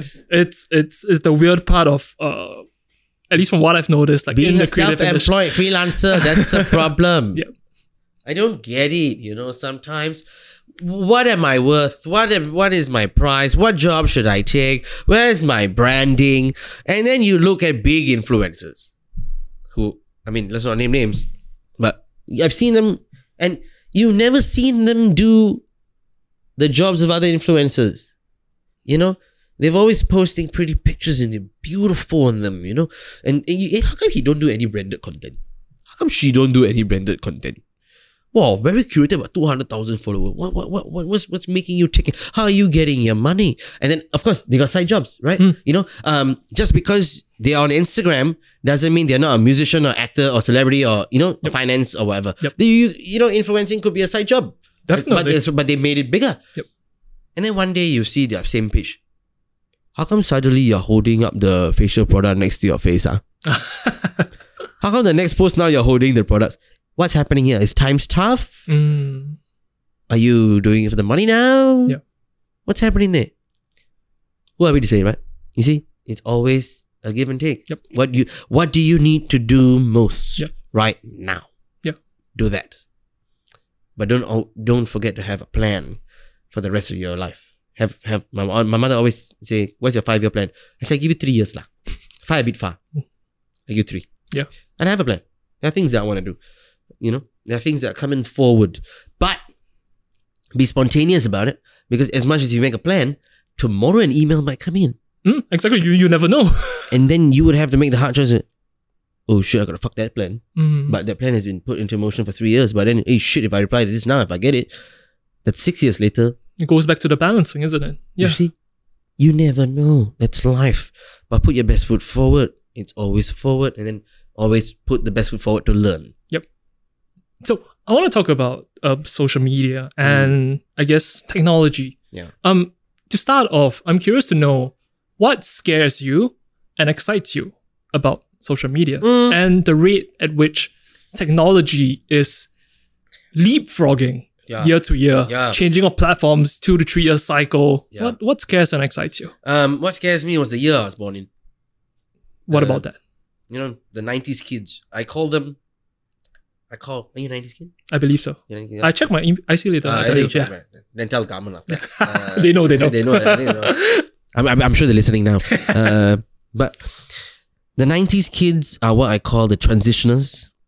That's the that's the movie I like to give them. We're the transitioners. We went. We've seen it change. What have we seen change? Uh, Dial-up Yep. connect analog to digital. Yep. Dial-up connection to Wi-Fi. Yep. Broadcast media, YouTube, now TikTok. Yep. We are always caught. Sorry, excuse me, it's mouth watering for the beer. so passionate. you know, as much as I'm talking to you, the you know, it's in my eye line of sight. It's like, yeah, it's some of that. um, we're always transitioning. We are never catching up. Mm. We are always trying to adapt to it. Look at the people that were born during the broadcast era of TV. Mm. Look at their level of celebrity. Just think about that for a while. The level of celebrity when in broadcast TV. It doesn't hold a candle to whatever it is now. If you met your local celebrity in person during the broadcast era when there's no social media, you freaked the Yep. fuck out. Yep. I freaked the fuck out when I saw Gurmit Singh for the first time. My idol, my absolute inspiration, and I made a fool out of myself. And I met him once. I was so drunk at his, yeah, and I was a heckler at his stand-up oh, show. Oh dear. Yeah, he told me to shut up, and I was like, "Did I make a bad impression?" I hope I, I hope I work with him, lah. But I love him. My big, my yeah. so. I saw him in a fanboy. Okay, I hid behind a tree to look at him.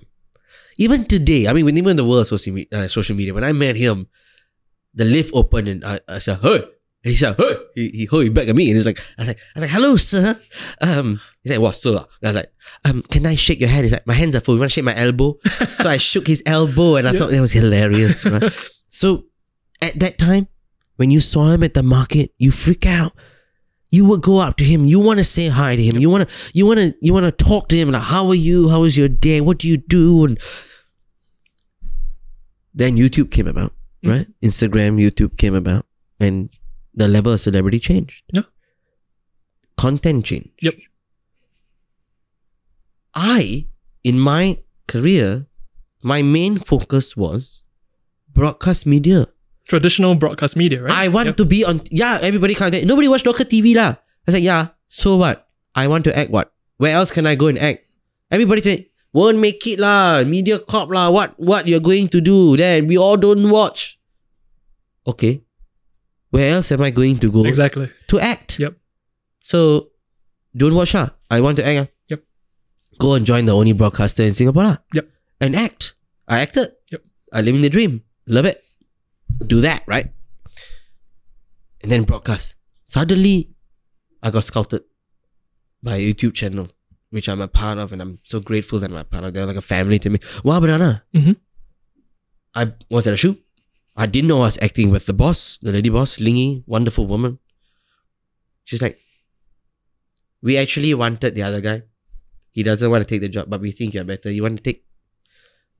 I said, who the fuck are y'all? You know, same thing. Same thing my mentor said to me. I said to them, I don't know. See, like I told you, we are transitioners. Yep. Broadcast media was the first thing. Yep. You know, playing games on a floppy disk was the first thing for me.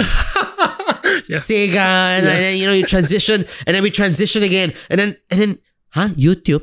Yep. What is YouTube? Yep. Million subscribers. What's that? Yep. I don't understand.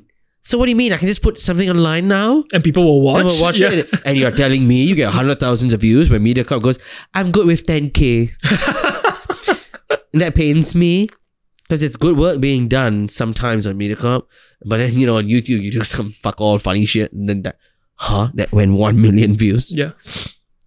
I, th- I think when, when when YouTube came about and Twitter and uh, even Facebook, when the concept of sharing content came about, I think the idea of virality really got put into the minds of people and even people growing up. I think it first started with memes, Yes. but then when you, when YouTube came about, yeah, yeah, yeah. yeah, So you know that transition period. Now you see when you transition, what's happening here? You're also growing older, yeah. Yep.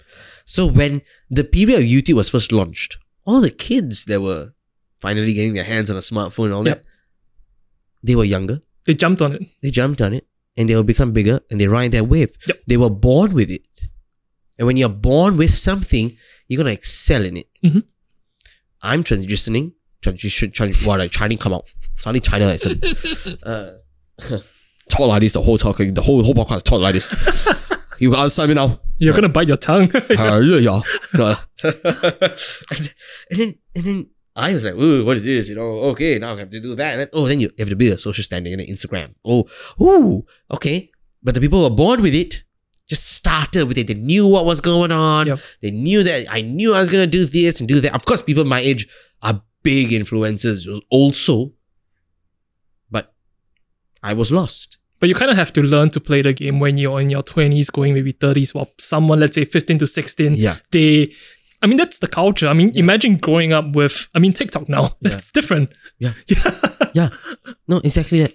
You know, you were trying to catch up to broadcast media. Yep. YouTube comes out now. You're struggling to catch up there. You haven't even finished broadcast yet. Now you're struggling to catch up to YouTube. You finally caught up to YouTube. TikTok comes in. Yep. Now you're like, fuck that. Now I gotta catch up to this. Yep. As much as you're catching up to this, what's happened here? Generations have passed, age gap has passed. So now all these younger people are coming out with their own lingos and their own thing, and then you old fucks, us, Exactly. trying to catch up and live it there. There are older people who are doing it so well. I just, you know, uh, maybe it's an excuse for myself that I'm not putting in extra work, but I'm struggling to catch up. What is the current trend? What is the lingo? Okay, y'all gonna do that. I'm going to continue to do my commercial and that's going to make me big bucks and I sit at home. Mm. But that's not enough, you see. Yeah. You go and do all this. You go and do all these commercials and all this. Your social standing drops because you're spending more time at work. You're Yep. not building your own content. Yep. Uh, Somebody else is building their content and getting fucking millions of views overnight. Now my clients, They will look at that, They're yeah. like, "Hey, Kishan is great. Let's go to this guy." Mhm. What now? So what what happens there? So it's a constant fight to be creative and it's a constant fight to be alive. But I love it. Does that excite you as well? Yes. It thrills me. It scares me. It annoys me. But I want to do it. Like I said, you do it. Mhm. You find you move forward and you do it. You learn, you move forward, you do it. Yes, I'm jealous of people who have more followers than me. I'm jealous that haha, I do the same trend, your TikTok, more views than me. I'm jealous. I call my friends up, right? Good friend of mine, Priscilla Lim, I, I call her up and I ask her, how come ah, he ah, do this shitty content ah, then he's so famous now, not me. And then you have a lot of other people also backing you up and telling you, actually, Kishan, we really know your name. You're a household name. We know who you are. Wow. Do we follow you on Instagram? No, we don't, because you're annoying. but we know you. You know? Give and take. You can't love everything. You can't Yep. like everything. Life shit. Yep. You know? But it's also int- okay. So we, we we talked about the fact that there is traditional media companies and broadcasting companies, and now there is new media, which is like Wah!Banana, I Mm. think like ASGAG. What do you think is the difference between two? And do you do you foresee um that there will be a new type of company moving forward as well? Because technology kind of changes on cycles. I feel technology just adapts. lah. Mhm. We've never really changed a cycle. Or we've never come up with something so fucking new. Mm. What's new? What is what what think about it in the most simplest of forms. What is Instagram to you? It's an electronic photo album. Yep. We had physical photo albums that we brought. To people and To to, people. share, yeah. Look at my trip to Thailand.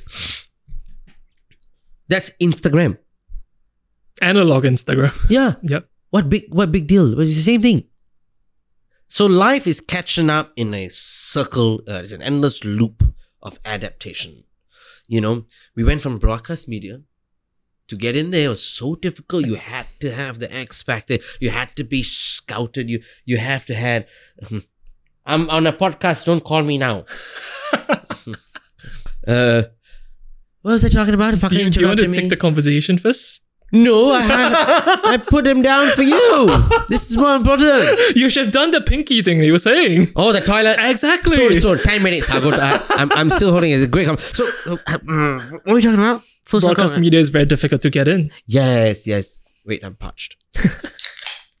Cheers. Cheers. Cheers. Nick said he would be here. Wait. Here? Yeah. He's always late, so lied to me. Yeah, No, I no, he's not coming. Mm. So life is always trying to catch up. So broadcast media, you uh, you know, everybody try to get in there because oh, I want to be an actor, I want to do that.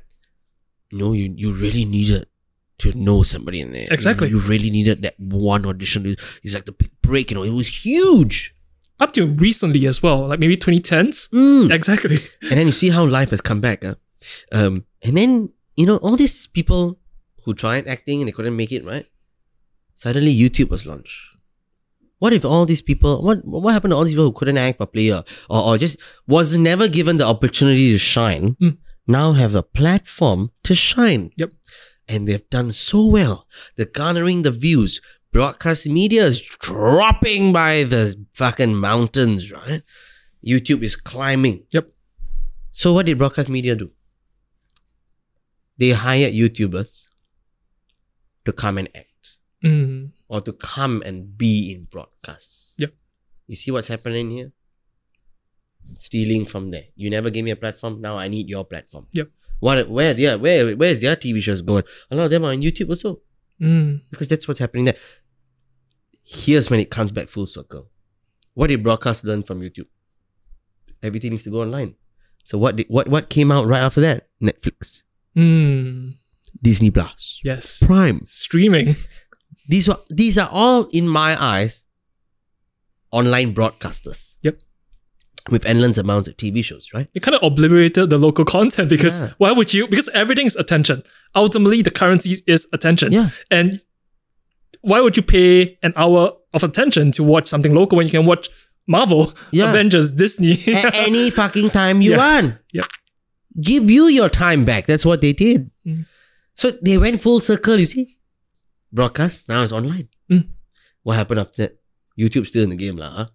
Then now attention span even faster. TikTok, 15 seconds. How's that working out for you? say something, say a joke in 15 seconds. What the hell? What, what happened to you can't even get to the punchline. what what about setting it up? Yeah. Where's all that? Then you uh, see adaptation of life. Now comedians are adapting to 15 seconds. How do we say something faster? It's also training for you. ah. You go on an open mic night, live. ah, you only have 15 seconds to make the crowd. Wow. The moment any Singaporean crowds are very tough, so they're like judging you. And I hate it when they announce you as the first time comedian going up on stage because the pre-judgment will be there. Yep. He's gonna suck. Yep. You know.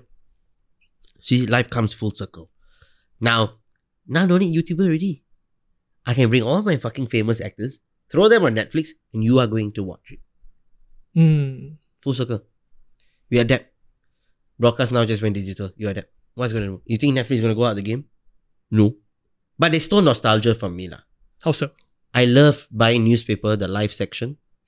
Find my oh 7.30 they are playing this ah, yeah, highlight. Then I wait for TV to play 7.30. Mm. So it's a constant, you know. Yep. Remember last time movie tickets? Oh my god. You have to check the newspaper for the timings, right? Then you cut that out. And then you keep it like, okay, okay, hey, today 7.30, we go to the cinema, then we queue, buy ticket. Cannot order online some more. Yeah. You see, all the people don't know, forget already. Mm. What do they know? We go full circle. Now, now, where is your movie ticket listings? It's on your email. It's all like a JPEG. Yeah. It's just adapted to something. It's life is an adaptation. What did I? Here's what I wrote on my Instagram. This is my my bio. Mm. Kishan, his own movie adaptation of reality. That's my bio. I live life like a movie. Always adapting, always what's the sequel? Where's part two? Hmm. I want to see season two, season three. Where's that? What's new? But of course, you have to change with the current times. Of course, you got to let people take over. But that doesn't mean you are any lower than them or less qualified. You're you. Mm. You still hone in on your skills. You don't let, you know, a lot of people think, no, lah, now I, I have influencer friends like, yeah, all the TikTokers are coming up. I don't know how to do this kind of content. Are we forgetting that they don't know how to do what you can do? How do you adapt? We have to adapt right now. eh. I- I- literally, right now, I have to adapt. What, what do I mean by that? Instagram just put pictures out of fashion. Yep. Everybody's turning their pictures to, to video. Videos and reuse. I call it reuse and short videos and stuff like Yeah. that. Yeah. So now I have to work harder. I have to make videos. You know, just one selfie, and then finish, you make money. No, rubbish. Now you have to film a video. Mm. Here's the fun part. Not many influencers know how to make videos. Right? It's not easy. It's not. it's a lot of work that goes behind a, a really well executed video. So you suddenly throw this shit at us and you expect us to adapt. So what's happening now? You got no choice. What? You want to be in the game? Mm. You want to continue that game? You say, I go back to the game. You want to continue that game? Your game just gave you a DLC. well put. It's an update. yeah. You can't shoot from the left, now you gotta shoot from the right. Fuck you. Oh fuck! It kind of changes the difficulty of it. you remember Halo 1, 2, 3, 4? All the weapons change, all the controls changed. Now you can fly the vehicle this way, the graphics has changed. It's a game. You adapt. I bet Halo Infinite, the new one, I'm sure some shit has changed. Yeah. You know the controls, you have Far Cry 1, 2, 3, the controls have changed. Mm. You adapt. But if you're slow to adapt, that's when life picks you off. It's like now it's wildlife. If Exactly. Evolution, the pack- yeah. yes, you're in the lowest in the pack, you get picked off by the hyenas. Yeah. Simple as that. Yeah. Hone in on your skills. But then it's not about you. What happens in a pact? You work with this with a pact. That's the problem with I think of a lot of Singaporeans. we don't like the culture of helping. My ring came out. Whoa, Wow. that's was like, magic. Marry me. Yeah. And then Singaporeans just don't like the culture of helping each other out. We, we, we, there's this there's this preconceived notion of if he can do what I do, he will steal my job. Mm. What if I told you if he can do what you do, and if y'all work together, y'all can do twice the job. Y'all could have come up with something better. Y'all could have made twice the money. What if I told you that? You do yourself lah. Everything's to do yourself lah. Everything's a hard work. What if I could share that heavy load, collaborate? You shoot for me, I shoot for you. I build your content, you build Yep. my content. We grow together. We get there because the end goal is the same. The end goal is what? You also want to be famous. I also want to be famous. You also want attention. I also want. Let's do that together.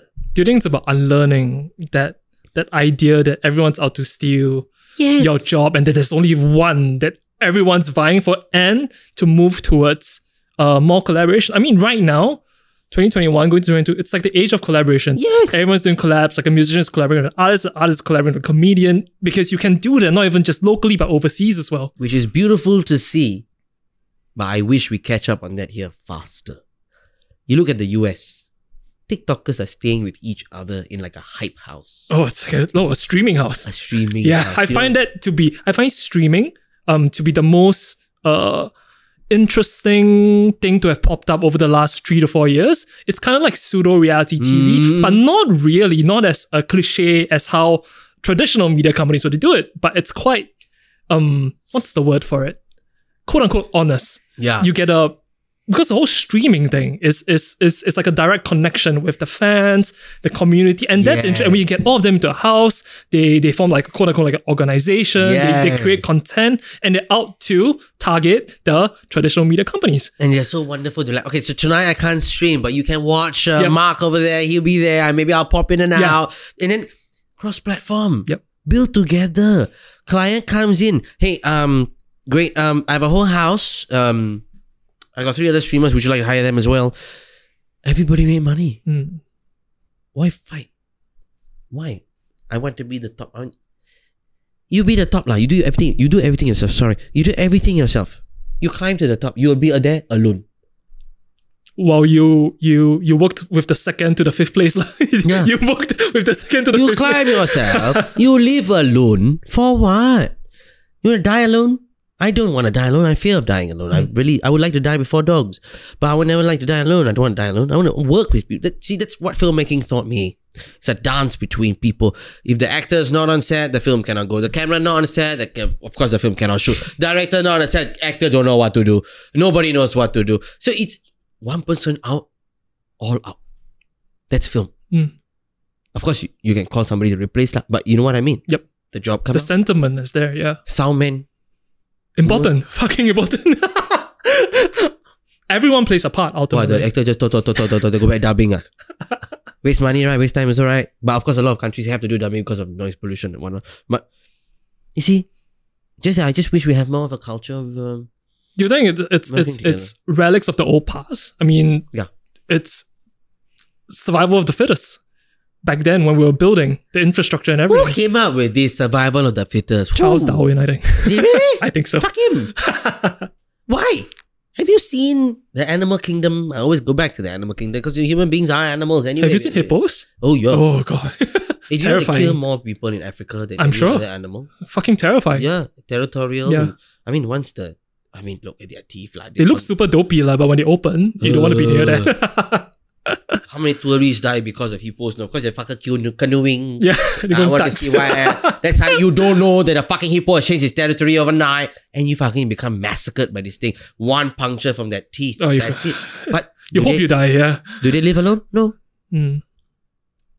Yes, some animals are solitary, but they coexist with other animals also. Yep, they work together. Yeah. Why we cannot?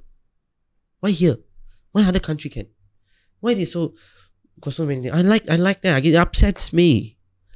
Maybe it's how our system is run. Every man for himself. You know, could be the Singaporean system. I don't know. Could be how we rule is. Oh, you must be best in class. ah. Mm. You must be best in class. Why can't you just do your best in class? Why do you have to be the best in class? do your best in class. If you come out on top, good for you. If you can help somebody else come out on top, even better for you. Your, I tell you, I give your karma 100 plus points. I want to change these lines. Don't be the best. Do your best. Why so much stress for? Why stress you? Do what you want. Do what you can. You know, collaborate with people. Bring people up. And, and yes, people will hurt you. I will never deny that. I know people like, oh, you so you always say only say only about you know all these people. Yes, I will never deny people hurt you along the way. You trust somebody, you give them all. Fucker climbs ahead of you. It will happen. Yep. But what happens to you? You still you. You will still work. You will don't hold a grudge. And you will climb. And let me tell you, when you finally reach his fucking level, you are going to have the biggest smile. Because you did it in the most positive, in the less heartless, with so much heart Mm.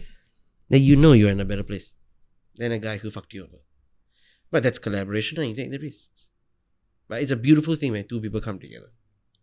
Influencers come together and they shoot together. And, you know, you have skills that you impart to them. They have skills that they impart to you. Honestly, I would love to hang out with a beauty influencer. What's what's stopping? Of course, time, effort. Um, you know, every time you every time you want to hang out with them, there's a lot of factors. You know, do they want to help you? Do they not want to help you? Do they give you the ums and the ums? but but uh? kind of like uh, uh stains the purity of the the, the initial conversation, right? Mm. Yeah. What's stopping me? Exactly what I just said. they don't want to collaborate with you. What's in it for them? People always ask what's in it for them. They don't ask what we can do together.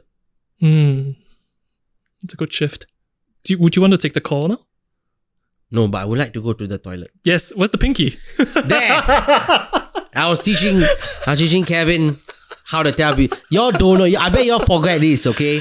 Everybody, I want to go toilet, but you forget to point the pinky, man. Sure.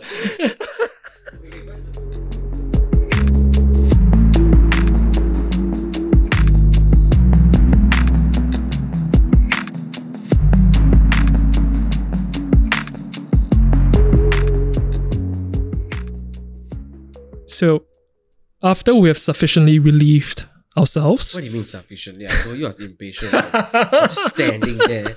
I never spoke to my dick to tell me. I was like, Hurry up. Ah. Why so slow? They said never pee with a full bladder. It really tests your patience. so so if there's one thing you should learn from this episode, it's to never pee with a full bladder. No. If you need to pee, go and pee. Don't wait because you'll be talking to your dick. And then, can you imagine the next cubicle listening to you like, can you hurry up? And he cannot see you, ah. Yeah, exactly. And you're looking at your dick, ah, and then you're like, can you hurry up? Can you hurry up? Can you just you just wonder what's going on in the other cubicle? So like, scandalous. why you why take your time lah? Why you want to hurry up? Even if somebody's doing something to you in the toilet. I don't think you're enjoying yourself. Yeah, exactly. right? Can you hurry up? Can you hurry up? Can you hurry up? I just need a release. Can you hurry up? Can you hurry up? Ew.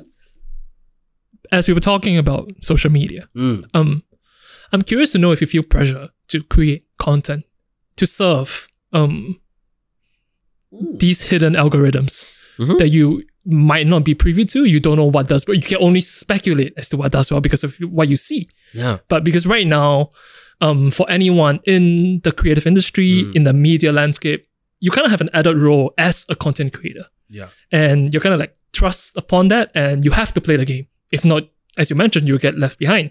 But the fact is that the the rules of the game is constantly changing. Unbeknownst to you, they don't give you a rule oh, uh, content should be this length, content should be about this, not about this, this does better. They don't share these with you. Or they don't share these with the individual creators because ultimately, um, you are how they make money Yeah. through ads and everything. So I'm just curious to know, do you feel the pressure like to to create? And if, if so, how do you deal with it?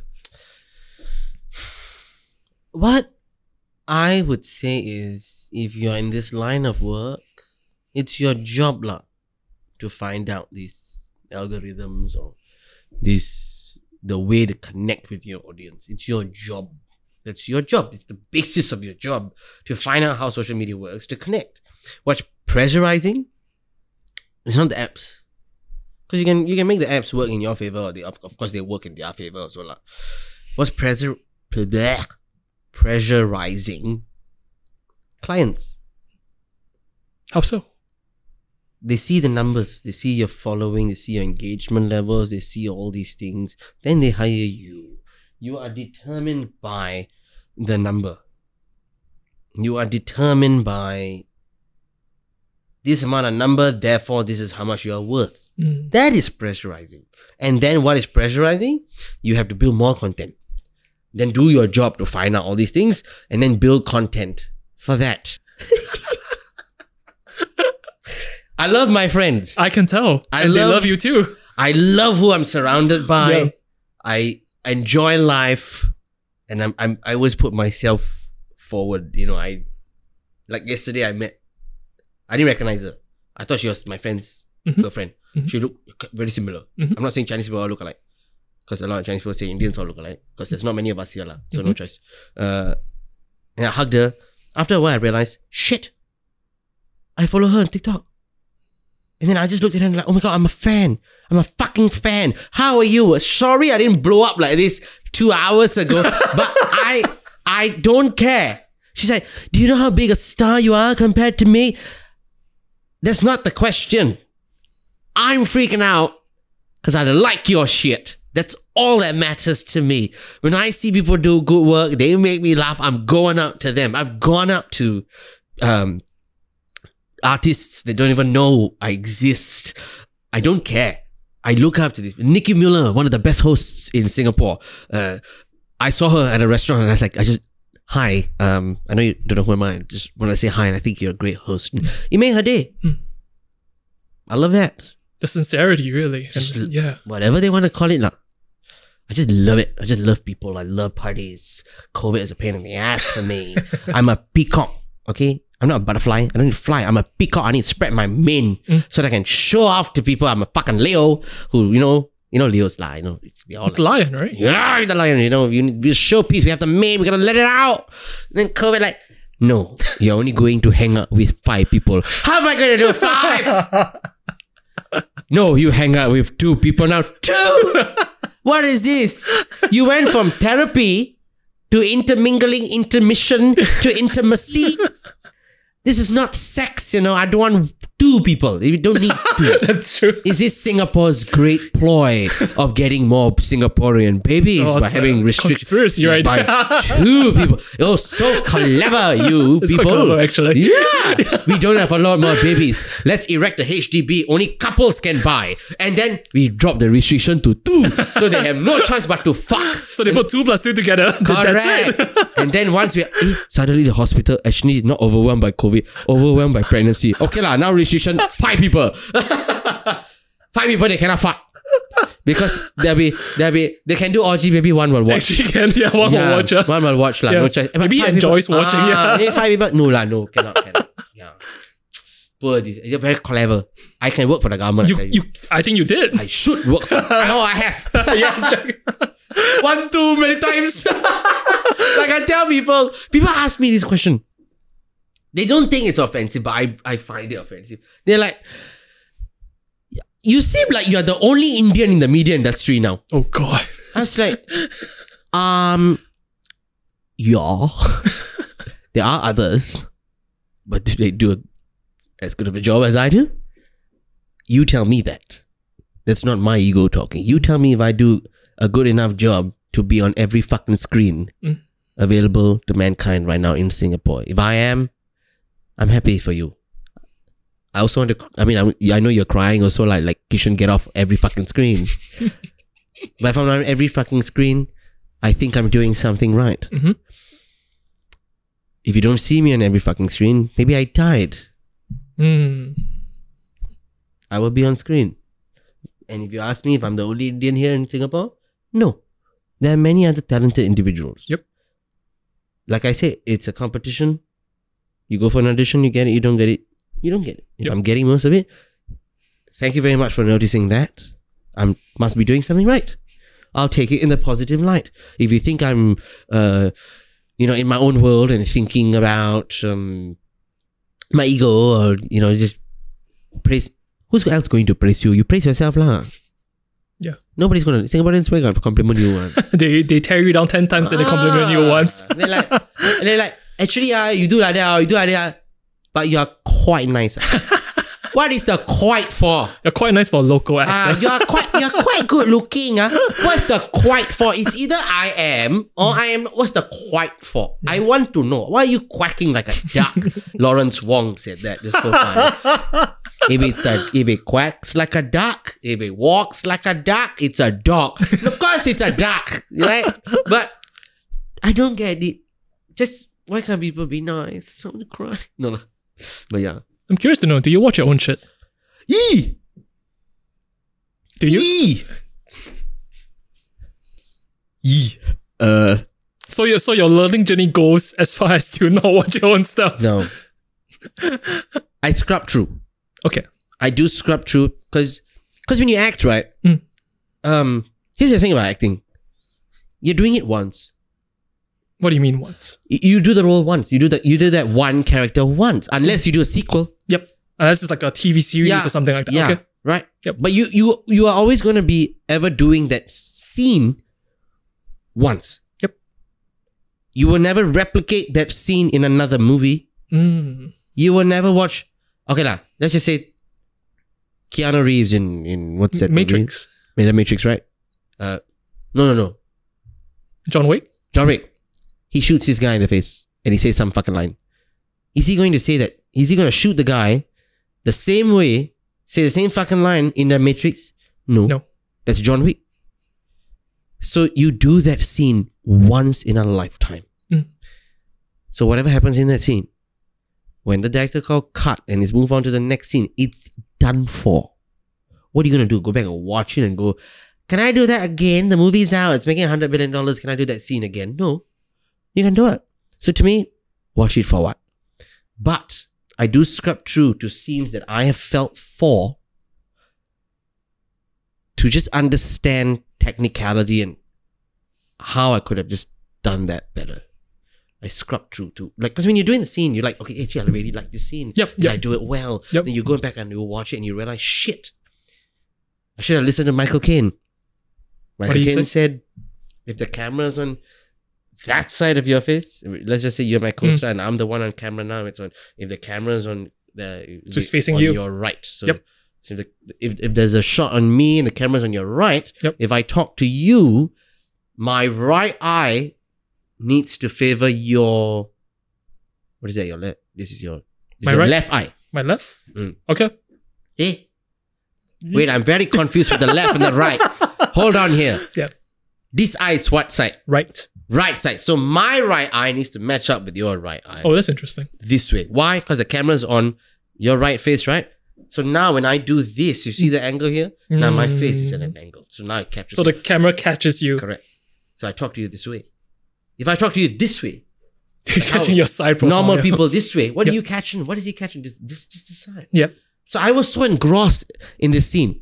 I was talking to this my co-actor, and it, and it was a very wonderful scene. But I went into natural habit of talking to somebody because I was so comfortable. Yep. I forgot about the camera. Mm. I forgot that I was pandering to the. So I was talking like this. Yep. And in the entire scene, you only could see my long fucking parrot of a nose, just pointing. Yeah. And I was like, why did nobody tell me this on set? Mm-mm. why hell don't help me just tell me you know but but it was a great scene but i was very invested in the conversation so so these kind of techni- technicalities you just we just need to remember favoring Yep. it's a big it's actually a very big thing But it's quite interesting that you mentioned that that you can't be too comfortable in a role and to to just totally forget about the camera, but you have to embody the role to be a good actor, and you still have to to have perhaps a bit of yourself in the role. So you have to balance even these three things when you're engaging, and there's the camera looking. You still ultimately. If the camera isn't there to catch it, then why are you acting? Ultimately, yeah. it is for the camera Yeah. to catch it. yeah Interesting. and then you feed off the energy and you throw the energy into the camera somehow although i'm talking to you Mhm. that conversation needs to go to the camera It needs to go to the mic. yeah you know everything i mean the mic's going to be permanently on you lah. Yeah. don't care lah, the sound man but just be careful when you go toilet make sure you tell the sound man because she's gonna she or he is gonna hear everything Oh no! Uh, I've done it many times. I've even said a lot of things off camera and the sound said, So you're talking about the director. Oh dear. I was like, I, I didn't tell you that, what? Don't worry, I heard it all. I was like, shit. You know, I'm very vocal. Yeah. So uh, lucky I make friends with all the sound people. Then I'll be like, then they'll be like, okay, I'll mute you, I'll mute you. Yep. And they would they would do it for me. But a lot of them have integrity. The moment they hear us gossiping, right, Cut. they will cut the volume.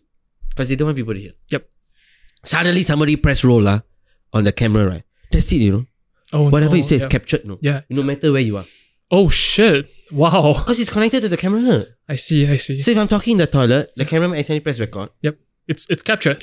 captured. Wow. Where's it going to go? The camera wouldn't know whether you have a mic on it. What? Only the mic knows that you're on it. What? Yep. So it's like that. So, shh, microphones. Actually, microphones is a big deal. Huh? A lot of our uh, parliamentary people don't know how to use microphones. our government how to use microphone. They forget to off. Yeah, yeah, I know. yeah, that was the one incident. Oops. I was about to put it into context. And I thought, never mind. People can can go and look it up themselves. Lousy school. No. I just had to.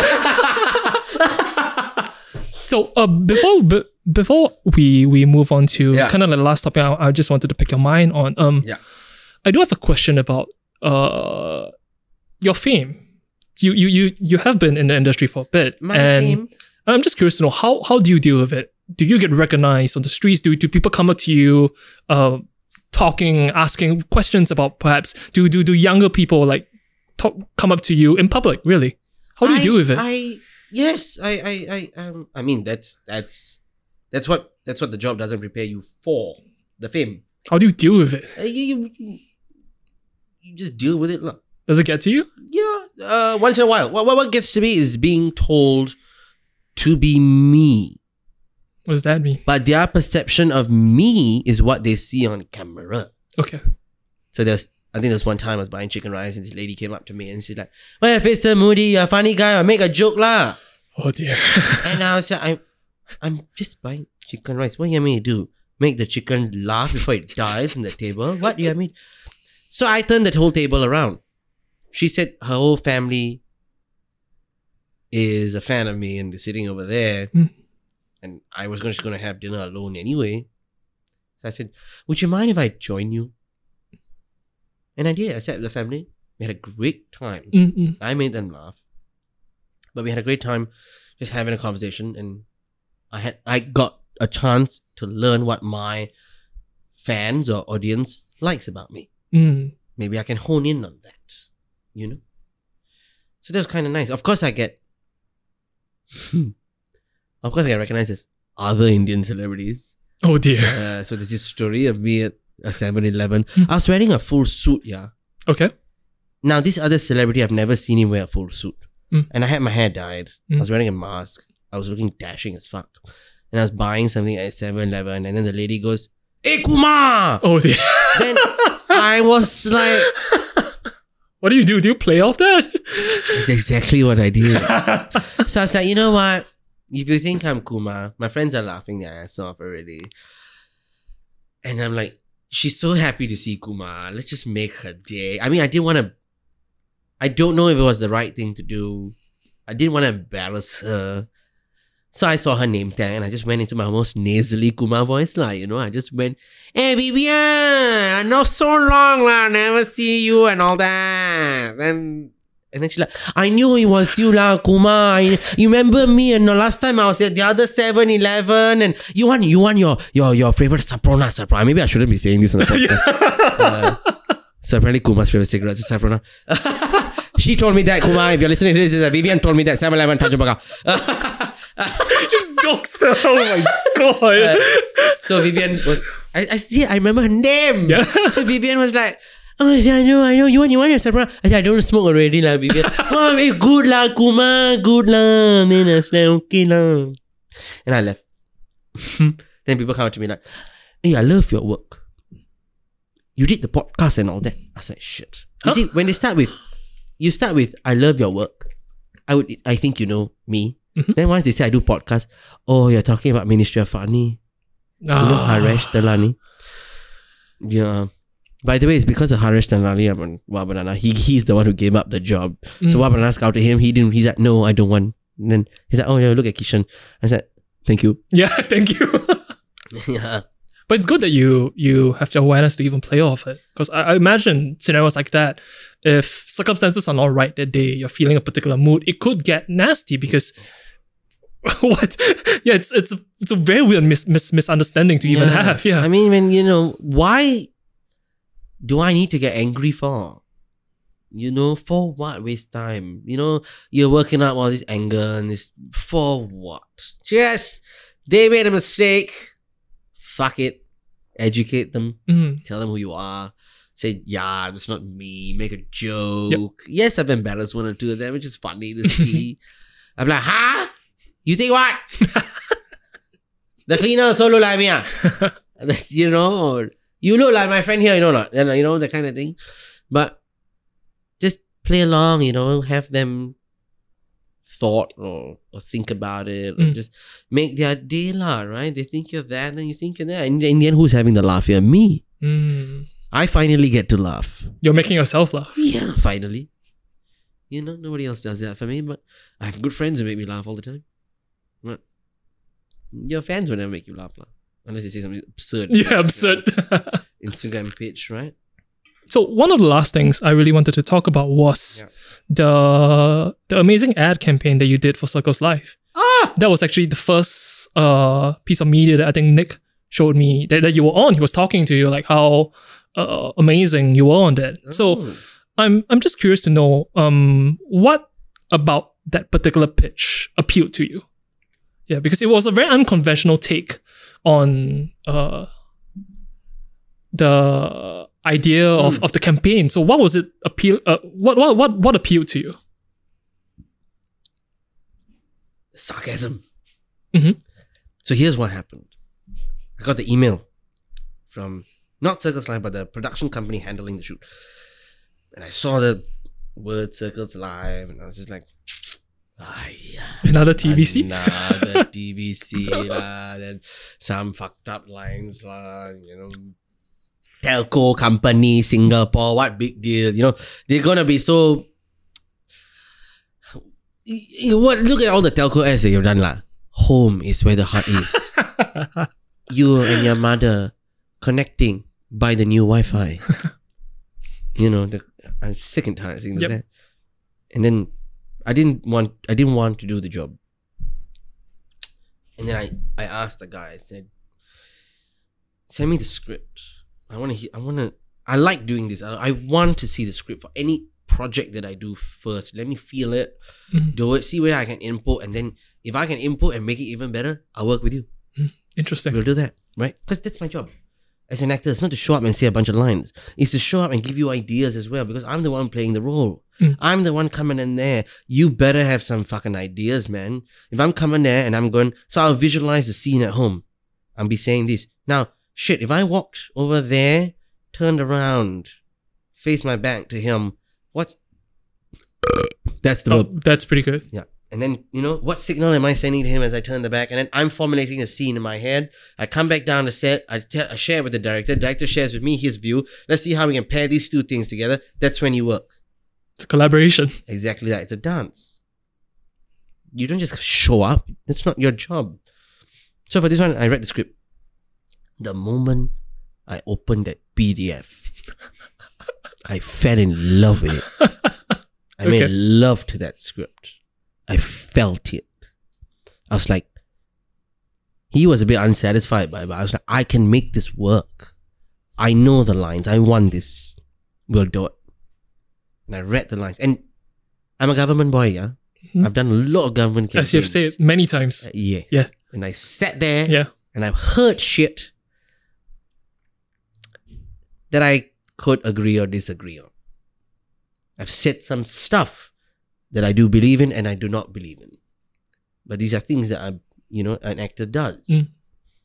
You make the things that you don't believe believable so that people believe them as well. Right? You can't possibly believe everything in this world. Mhm. But as an actor, that's your job to believe and make people believe. Are you doing the right thing, wrong thing? No, it's your job. It's my job to make this come alive. And I read that script and I was like, shit, people need to hear this. Because we are ruled by numbers, right?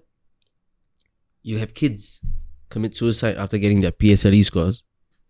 You have people going into depression or not showing their face at family reunions because they're not making 5k a month. Hmm. You got people who are 30 and still hunted by their aunties and their friends like, hey, when you're getting married? Hmm. What's all this added stress for? Is our system really doing this to us? So it was something that I knew how to say, wanted to say, and I said we will say. it. And then when and then I met the director in a few days. We spoke about 30 minutes and then we downed about 14 bottles of beer. and then we just collaborated then and there. And then we were constantly texting. I was constantly asking him how's the idea, how's the flow, where we're doing. And that's how I work. If I'm very passionate about it, you will have my 110%. Mm.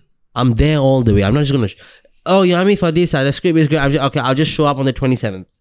No, I'm gonna. You're gonna be.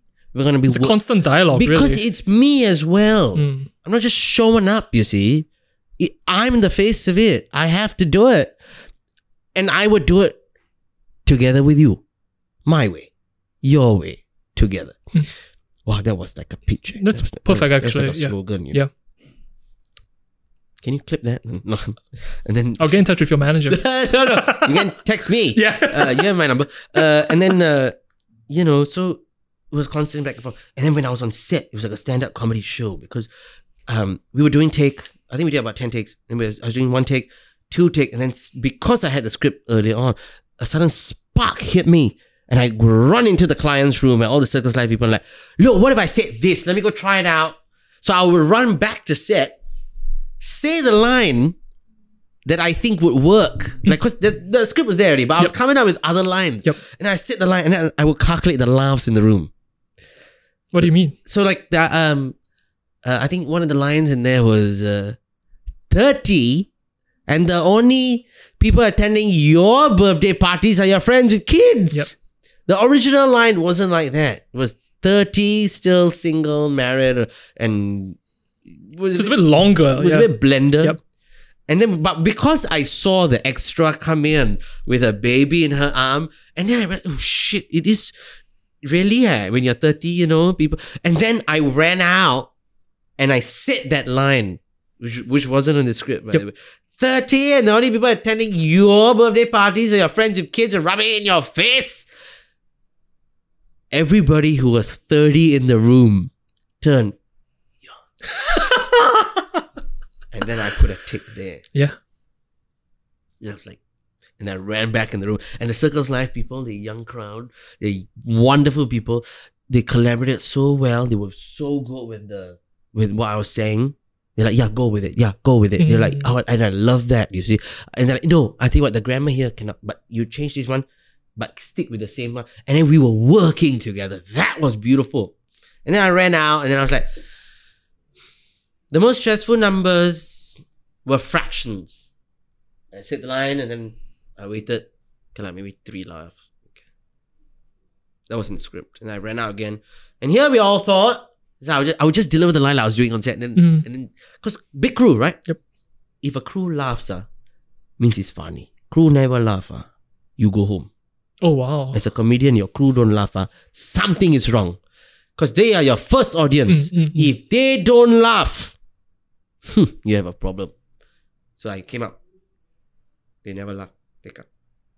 Most stressful numbers are when you do one plus one is two. Cheesy. ah. Take up. I ran out after speaking to the clients. I ran out. So the most stressful numbers is when you give Fatima 30 watermelons and you give John 20, go find X. then they'll all laugh. Yeah. Everybody burst out like, yeah, why must we find X for fuck's sake? Not like I'm finding X now. now if I tell you to find X, that's a sexual thing already. then I just did that whole spiel. Yep. And everybody in the room just the room just lighted up and they laughed. That went on to Yep. The final. the video Yep. and you saw that. Yep. And then at the end, at the end of the video, a lot of people don't know this, it's actually a blooper reel. Where Mm. when I say you're you, more than any number. Someone passed you something, right? And I was reaching, right? Yeah. The guy was late. Now, what happened was I was just supposed to have the board in my hand. Yeah. And then the client runs out and goes, What if we pass you the board? I say, What is it? Cirque du Soleil? I didn't like the idea. Mm-hmm. And then she's like, then and then you see the passion in her face that she think it might work, and I don't like the idea. And I look at the passion in their face, and I, I tell you what, darling, I'll try the idea. Let's see whether we make it work. Okay, we'll just try it. I don't like it, but we'll try it. Okay, let's just try. We try because everything you do, you try. You always try. And then, and then they put this PA that's right under there. And then everybody's coordinating, right? All the actors were on point with the timing of Yep. my words. So when I come out and I go, oh, you know, you're you, you're unquantifiable, you're ever evolving human being. See, I love the lines. Said, Yeah, you're just delivering them so naturally. I love yeah. the lines. Yeah. You know? So don't let anybody tell you otherwise. and then everybody's just coming out so nicely. Then I go, you're you. And then I knew I was going to have to say more than any number. But he was supposed to come in at you're you. He didn't. So I look down. I wish they got this on camera. So I'm looking down, right? He looks up at me and my face like in awe. He's just looking at me in awe. And and then I look and I look at him. He's like, yeah. You know, yeah. Like, yeah, carry on. I'm I'm listening to your speech. And in my eyes, like, you have a fucking job to do. And then that's when I wriggle my hands. Ah, Give me. then he like, oh. it looks And so natural. And then he passed it to Yeah. me. And then I go, you're more than any number. And then then the cue, Yes. the, the, the jingle comes Yep. in and then bam, that's the I thought it was planned. No. I wish they had another camera on him. He was hilarious. He's like, he's like, I believe what you are saying. Say more. I forgot about what I had to do for you. I was so But amazed. say more. I love this moment. That's what makes me love my job. I'm curious to know have have there been scripts or projects you've turned down because you didn't particularly uh vibed or something wasn't hitting right Mm. in the script? Have, have, have. I just knew it wasn't for me. Um, um, most of the time, I will give it a try first. No matter if I don't feel it or what, I will give it a try. Let's build it. Because sometimes you're reading it as Kishan. You're not reading it as the character. Mm. So you try, you formulate, and you really fit in. I've been to auditions. And they die die wanted me for the role. But at the audition, when I showed them what I could do for this role, I said, guys, I'm, I'm really not, I'm just not feeling it Mm. you know i really don't think it's me i know you see me in the role but as you can see as i do it you yourself are questioning your doubts has happened Mm. so part and of the job you know if i told you the original casting of jurassic park you'll laugh man did you know this No. you know who was the original cast for jurassic park and steven spielberg was like nah let's get some new people lah original cast Sean Connery as John Hammond, the Mm. owner of the park. Gwyneth Paltrow as Ellie Sattler. Harrison Ford for Sam Neill. Jeff Goldblum's role Mm. uh, as Ian Malcolm. Jim Carrey. Oh wow, it This felt so was the first few names that were thrown up for the film. Yep. And then Steven's like, no. I want n- new people finding their stardom so that people can connect with them better than people connecting with Jim Carrey, Jim Carrey. Mm. I want to connect with Jeff Goldblum as Ian Malcolm. Mm. How do we do that? So change the casting, get these people, and look at them now. It's worked spectacularly. Yeah. Exactly that. You see, it's that's the game. Imagine if Jim Carrey did the role. It'd be so different. Yeah. Yeah. But you see, that's the thing. Mhm. That could have been a very different. Maybe it's like Spider Man No Way Home. Maybe in somebody else's universe, Jim Carrey played that role. It's Spider Man. Maybe Jurassic Park would have been a very different film. it's a different timeline. Who knows? You see? I keep hearing this this saying that uh going back to, to what you say about casting, like the directors, because they will cast like 10 different people, but maybe on the 11 or the 12, like chance encounter, the director will, or the, the, the, the, the people deciding the film, they will see this one individual and it's like, oh, that's the person. Has, does, does that happen or is it just, Have I've been casted for roles where I've never auditioned for. it's just, that's the person. That's I- it. Interesting. I want Kishan, that's it. Um but so so there is that intangible, I don't know, like a magical element that is just uh, present. You can't you can't explain it. It's like. I want I want Kishan for that role, and it worked out spectacularly. Yeah, That's it. Because they just, I I mean, of course, these are some people that i've worked with before, Mm. or they've seen me and they just go, "You, that's it, you." Of course, I'll question myself like, "Cannot be that." you must have asked some other people. Maybe I'm the cheaper option, but there have been many roles, and I'm very glad to say, um, they trust me quite a bit, and I will repay that kindness in doing the best job I can on set for you. So there's been many roles that I didn't audition for, and a lot of these directors, I hate bringing this up, but it's actually a good thing to say as well. It's very we are very lucky and fortunate in Singapore to have the CMIO, which is the Chinese, Malay, Indian, others. Oh, what is that? It's a rule that any TV show that you do Mm. or any commercial that you do, you need to have these four Mm. in the ruling CMIO Chinese, Malay, Indian, others. So a lot of times in the olden shows, right? Of course, the Chinese person rules the main leads, and then you know Mm, mm, the. Malay and the Indians are subpar characters, and then the others might or might not be there. Yep. I've never had a problem with this. Um, a lot of times, some shows you see, or they just cast an Indian person as the Indian person. They're a you token Indian. you need the token Indian. I'm very happy to say. I think only Tanglin is the token Indian. Other than that, my entire character, my entire life so far, I've never been the token Indian. You may, you may look at it and go, but you're the only Indian in the show. Yes. But I'm not playing an Indian Indian man. Mm. I'm given a role that I could perform in. Kishan is performing, not Ind- Kishan, the Indian boy, Mhm. is performing this Indian role. Of course, I boys the men for and all that.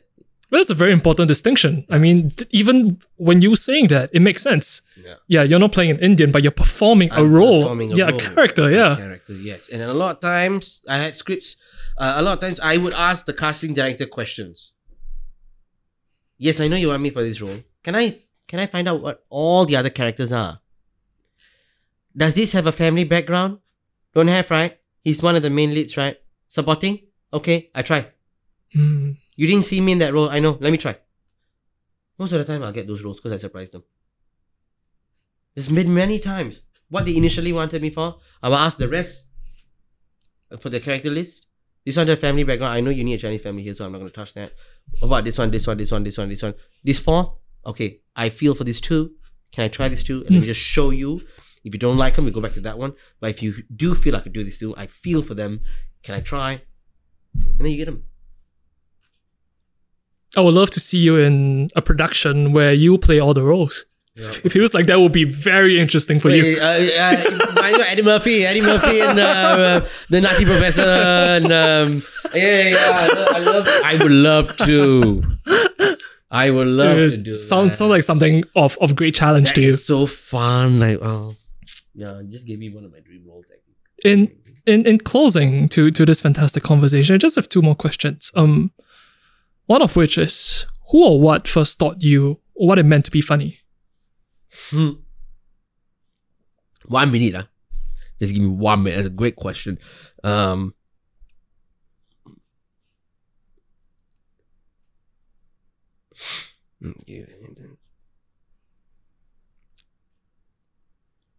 Can you ask me that question again? Who? Oh, okay. So this is the question: Who or what first taught you what it meant to be funny? Life. Life taught me to be funny. Life taught me to make fun of it so that I would laugh, make other people laugh, and then the whole world would be a better place.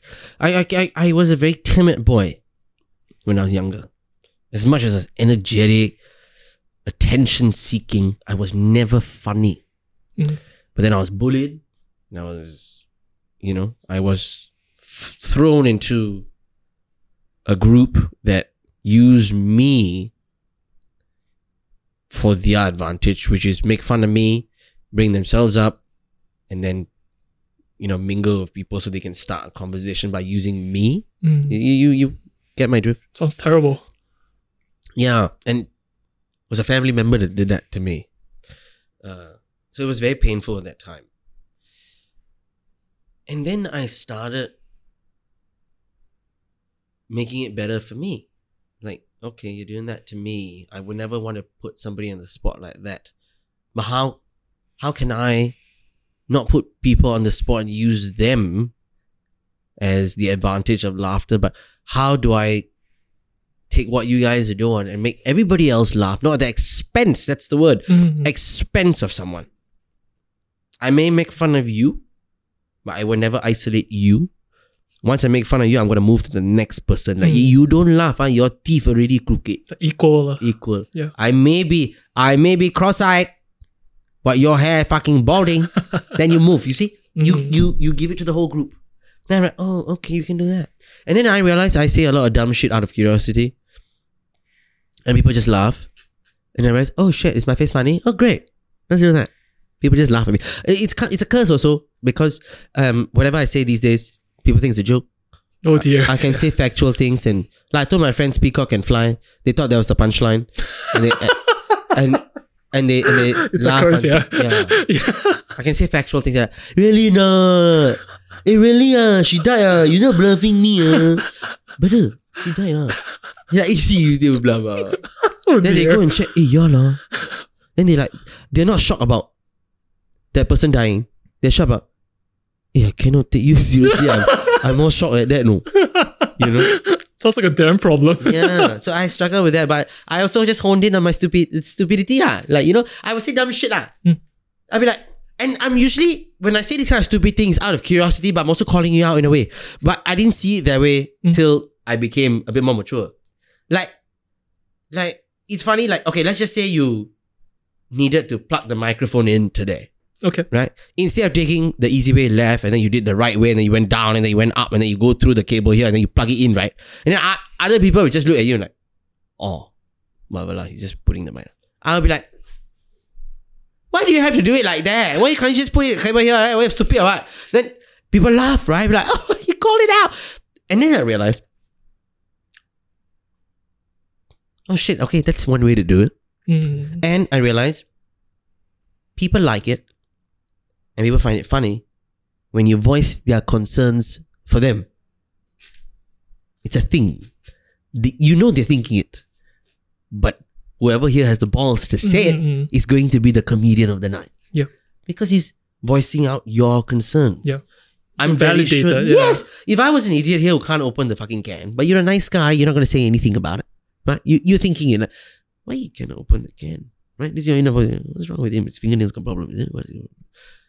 But the guy next to you goes, How long are you going to take to open the can? By the time I'm drunk, you're still sober as fuck. he's the one, he's the joker of the night because he's Mm. calling your concern out. And that's what makes comedians brave. But there is great power in comedy as well, I think. There's also great tragedy. yeah. It's both sides. Yeah.